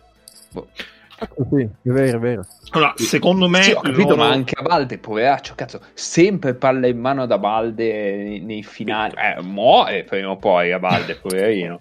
loro potrebbero, loro potrebbero rischiare la pelle, anche se è un discorso molto prematuro. perché C'è la possibilità che tipo da sesta, settima arrivi una forte che non vale il sesto, settimo posto e quindi becchi loro ai playoff. Loro potrebbero rischiare di uscire ai playoff per questo motivo. Sì. E io sposo Sì, ma- questa causa da, da te, da quest'estate. Ma questo se loro arrivano terzo o secondi, io la vedo molto difficile. Vabbè, Eh, oddio, cioè, faccio, faccio fatica a vederli sotto il terzo posto, visto. No, Loro ma Gesù Cristo, ma... boh. restano con l'Efes eh, cioè io sono rimasto una cosa meravigliosa cioè ehm, Taylor Jeff Taylor è stato in panchina tutto il primo tempo poi è entrato titolare nel secondo gli ha girato la partita è stato in campo tipo 13 minuti consecutivi poi ha detto ok Jeff puoi tornare in panchina e non è più entrato cioè eh, ha delle rotazioni d'aso stranissime anche Yule praticamente Così. Carroll, Carroll in campionato questo, questo weekend ha fatto 0 nel primo tempo, 18 nel secondo. sì, cioè, minuti, ho- ho- non punti, minuti.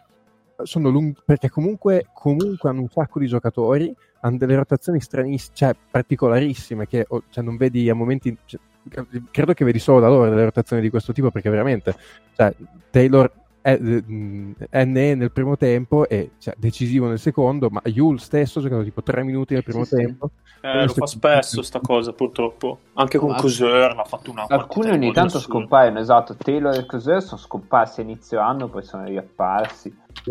Coser tra l'altro ogni tanto pesca la partita dove ti ricordi che esiste. Beh, io è il giocatore Sì. che dimentico puntualmente ogni volta che guardo il Real Madrid dico, ah cazzo, ma è vero che loro sono anche Coser. Ha fatto, mi ricordo, due anni fa in Final Four, in finale, Vinse la semifinale da solo, sì sì sì. la semifinale, esatto. Poi e anche con l'Efes l'altro giorno ha fatto una gran partita. E ogni tanto salta fuori e dice, ah cazzo, ma c'è anche lui, è vero.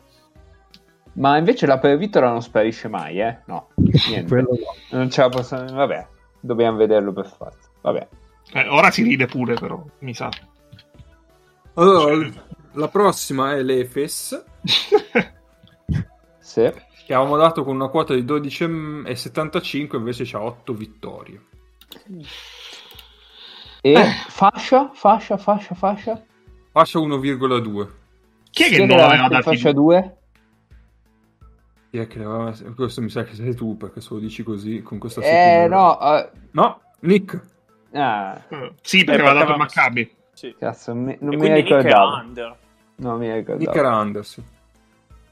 Ma ma questo si può fare un discorso simile per il Kimchi, nel senso, eh, tu dicevi, vabbè, l'anno scorso ah, erano arrivati a 50% di vittorie, quest'anno questi qua non hanno cambiato niente, l'Efes, dico, eppure. Eh, però il King È ha cambiato tutto. loro non hanno cambiato nulla. Cioè, loro sono letteralmente gli stessi. Questa è la Esatto. cosa. Però se devo dire una cosa, cioè, mh, qualcosina Beh, sta però- recuperare rispetto all'inizio abbastanza drammatico. Cioè, se devo pensare a una squadra che rientra nelle 8 sono loro. eh. Eh, eh, sì, Nick, però sono 1-5 nel- Come? sono Sì. 1-5 nelle ultime 6. Però anche con l'Iran, cioè, non lo so, non mi hanno fatto una così brutta impressione. Cioè, vedo tipo ad esempio Boboa meglio dell'anno scorso, detto che l'Arkin non è l'Arkin dell'anno scorso, eh, che Eh, quel- cioè, secondo me è quello. Nel senso, avevi un giocatore che ti risolveva i quarti da solo. Sì, ma la differenza... o- ok, ma Cioè, Io- qui è un giocatore forte, non è male. io non voglio pensare che la differenza tra la squadra che rischiava di vincerne 30 su 34, poi magari ne avrebbe vinte 28, ma è irrilevante, e, è, è questa squadra che non è nemmeno sopra il 50 vittorie e l'Arkin che passa da uno dei migliori 10 americani mai visti in Europa a un giocatore di alto livello. Eh, beh, ma Non può essere solo questo. Ho capito, ma cioè, Sì, eh, sposta a quei livelli lì un giocatore che ti fa una stagione come quella dell'anno scorso di Larkin. Cioè, cioè, loro, secondo- ok, loro la, la riformulo. Loro nel girone, loro hanno perso in un girone le partite che avevano perso in tutta la stagione regolare l'anno che hanno fatto finale. E l'anno che hanno fatto finale l'Arkin non era lontanissimo da quello di quest'anno. Però attorno a lui è un contesto di alto livello. Allora, se lui gioca come giocava l'anno scorso, eh, attorno si liberano spazi di un certo tipo per giocatori di quel livello, che quest'anno non ci sono più perché l'Arkin è forte, ma non è fuori di testa come l'anno scorso. E quindi poi anche lì è tutto un effetto a catena. Cioè, il fatto che lui un po' meno sovraumano rispetto all'anno scorso va a catena su tutto il resto della squadra. e La conseguenza può anche essere quella. Poi il resto delle idee che secondo me. mm, È vero, però sono gli stessi, onestamente, sono gli stessi da tre anni. Hai Micic e, e, e Simon che stanno giocando due buone stagioni, soprattutto Sì. Simon. Mizic, poveraccio, però è, è caricato come un asino da soma. Eh. Cioè, Sì, poverino. però, però comunque Cioè, sta rendendo bene. Cioè, arriva morto. Eh, ma arriva ai finali morto. Eh. mm, Però per il resto cioè, non hai avuto nulla dai lunghi, ma cioè, nulla probabilmente è riduttivo. E cioè, gli esterni, anche Boubois comunque ha dei, dei numeri comunque buoni.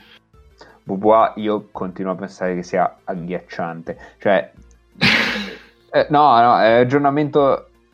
Sì, no, ho capito cosa intendi, però è ragionamento di Leni. Cioè, nel momento in cui. eh, poi, vabbè, Boboa qualcosa in difesa fa, ma nel momento in cui sei un giocatore con quel talento lì e hai una squadra in cui c'è eh, Mizic che raschia il parquet con la lingua perché ha giocato 34 minuti palla in mano e deve fare tutto lui e tu hai preso 4 tiri giusto perché dovevi e hai attaccato tre volte il ferro e non vai a iniziare un pick- a, giocare un pick and roll da iniziatore cioè quindi non il secondo ma il primo pick and roll dell'azione sinceramente non capisco cosa ci stia, a, cosa ci stia a fare lì. Allora prendo un tiratore più affidabile e, e lo metto in angolo e non gli faccio fare niente. Prendo Fontecchio. Cioè, Guarda, perché se, se devo avere un, un giocatore che fa Fontecchio, ma è alto 1,90 e tira altalenante, prendo Fontecchio. tu hai citato una cosa interessante però, che ho sentito poco. Più di una, Eh, no, no, sì, ma ok, molte nella però- vita anche. Su- adesso nel, nel discorso Sì. su Kawhi hai citato comunque una cosa interessante. Loro hanno i giocatori importanti, cioè chiave della rotazione, Sì. e giocano tanto. Cioè, allora, Misic gio- gioca 31, Eh, quello, quello sempre. Simon cioè, gioca 28. Sì, però se tu vai a vedere le, le big, le altre big, non- questa cosa non la vedi manco per il cazzo. Cioè, tu sì, vedi sì. una distribuzione di minuti e se vedi anche loro l'anno scorso, tu vedi una distribuzione di minuti molto più paritetica. Cioè, tu hai Larkin gioca 27, Misic gioca 31, Simon gioca 28, Dunston gioca 24 e, e poi hai, vabbè, Singleton che gioca 23 e poi da lì vai a scendere. C'è anche da dire che rispetto alla gioca stagione- 20 e 20 sono tanti per essere Sì. quello che è il quarto esterno. ovviamente. eh, rispetto alla stagione che citavi tu di due anni fa, Sì, Man era una roba infermabile due anni sì, fa. era spaziale. Però No. Scorso. Era l'anno scorso. no, l'anno scorso era morto perché si era spaccato prima del mondiale. Due, due anni fa era da primi due quintati euro. Ah, no, sì, sì, sì, era due anni fa. Ok, sì, sì, sì. E, e tu mettici che due anni fa hai avuto quella stagione di Moyman e le- e l'anno scorso hai avuto quella stagione di Larkin. Quindi la morale è che le abbiamo noi sovrastimati e che loro sono, sono questi. No, guarda- non sono questi, però non sono neanche una squadra a livello di Barça e Zesca. Cioè, per dirti, te la metto proprio sui numeri, perché ho trovato i numeri qua della stagione scorsa e di quest'anno dell'Efes.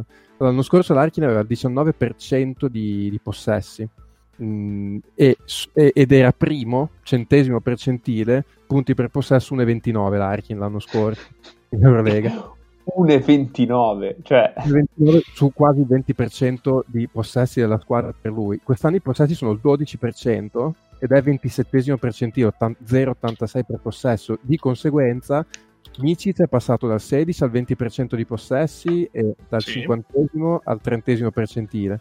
E lo stesso Simon è passato da 10 a 12%. Eh, ed è, ecco, lui eh, ha aumentato un po' l'efficienza perché è passato dal 60 all'80 percentile, però Sì. l'effetto a catena di Larkin è quello lì che ti va a mettere del peso offensivo su dei giocatori che erano nella loro situazione ideale quando lui era quel mostro che era l'anno scorso però ecco mh, secondo me può starci che la seconda metà di stagione Larkin torna se non quello dell'anno scorso insomma fa scala quello due anni fa.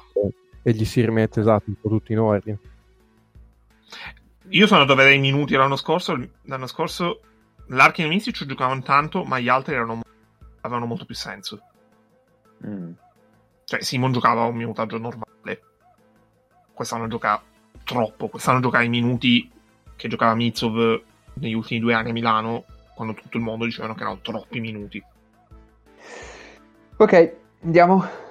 Andiamo, ci abbiamo Barcellona, dai facciamolo assieme così chiudiamo, tanto vabbè. Barcellona e, Sesca che avevano 13, 75, 14, 25, quindi sulle 14 vittorie. Vabbè, sul, sul Sesca ci abbiamo proprio preso, sul Barcellona ce ne ha 11 però, tutto sommato.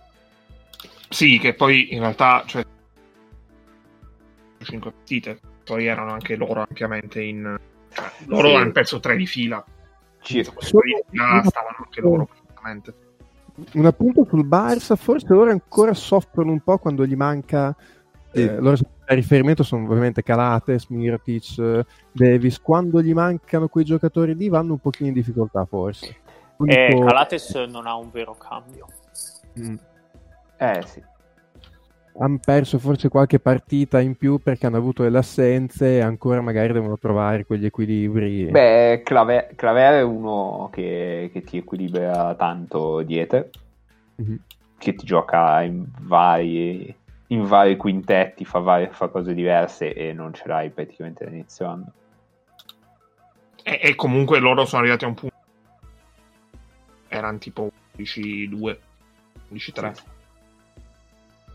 Boh, vediamo se vanno avanti con dei problemini, però se no circolerei, insomma, non vedo Sì, grandi... Abrines sta giocando una grandissima Sì, Però io- sì. Sì. Sì, Abrines è un giocatore che vedendolo così non ha alcun senso che stia di qua, come anche Miretic in realtà.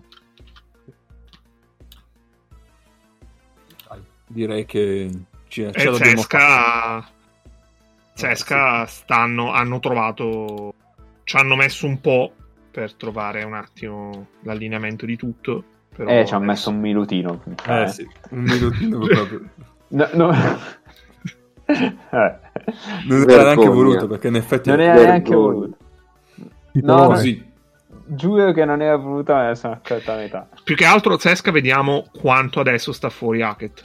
Perché se Hackett sta fuori tanto, non lo so, potrebbe essere, cioè, ovviamente non, non dico che, che rischiano, cioè, loro finiscono, male che vada, finiscono terzi.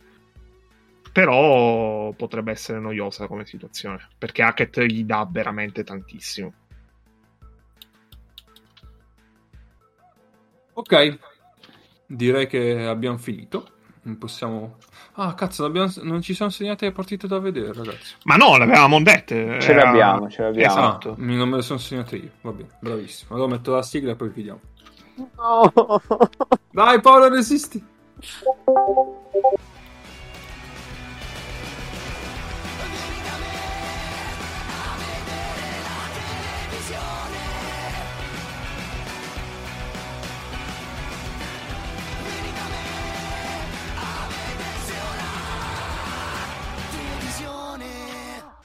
Che cazzo te guardi? Ditele voi perché non me le sono segnate. Beh, eh, abbiamo per la Champions League un croccante eh, Tenerife Sassari, tra l'altro mercoledì pomeriggio, anzi oggi pomeriggio, martedì pomeriggio, quindi se ci ascoltate in tempo siete perfettamente in tempo per vederla, alle 5 viene comoda comoda. No, è mercoledì, vabbè, lasciamo perdere. Sono un po' fuso. È, è mezzanotte Vabbè, insomma, me. scopritelo da voi, quando, cioè, non è che possiamo fare tutto noi, già vi diciamo che partita vedere, sarete in grado di scoprire voi E, e poi per l'Eurolega c'è eh, Basconia contro Future contro eh, Past Basconia. Conte- esatto. Basconia perché glorie. E, eh, Zesca. Zesca contro Future Chat, Zesca. Però si gioca a vittoria. E allora Future Zesca contro Zesca. È difficile Future Zesca, è, è complesso. Sembra un codice fiscale, in effetti. Esatto, perché poi io ho ancora l'accento russo da, da fake podcast, quindi... Vabbè, una, una partita in cui si piange tanto, Zesca Pasquani. Va bene, dai, allora eh, per oggi è tutto. Vi salutiamo, ci sentiamo settimana prossima. Mettiamo la sigla e buon basket. Ciao! Mettiamo la sigla, mettila tu la sigla, non ho capito. Eh, il problema è Due stato. ore, due ore, pezzi di merda. Chissà cosa c'avevi da fare in queste due ore, eh? E c'è ancora un Mm. succoso senza giacca. mannaggia a voi.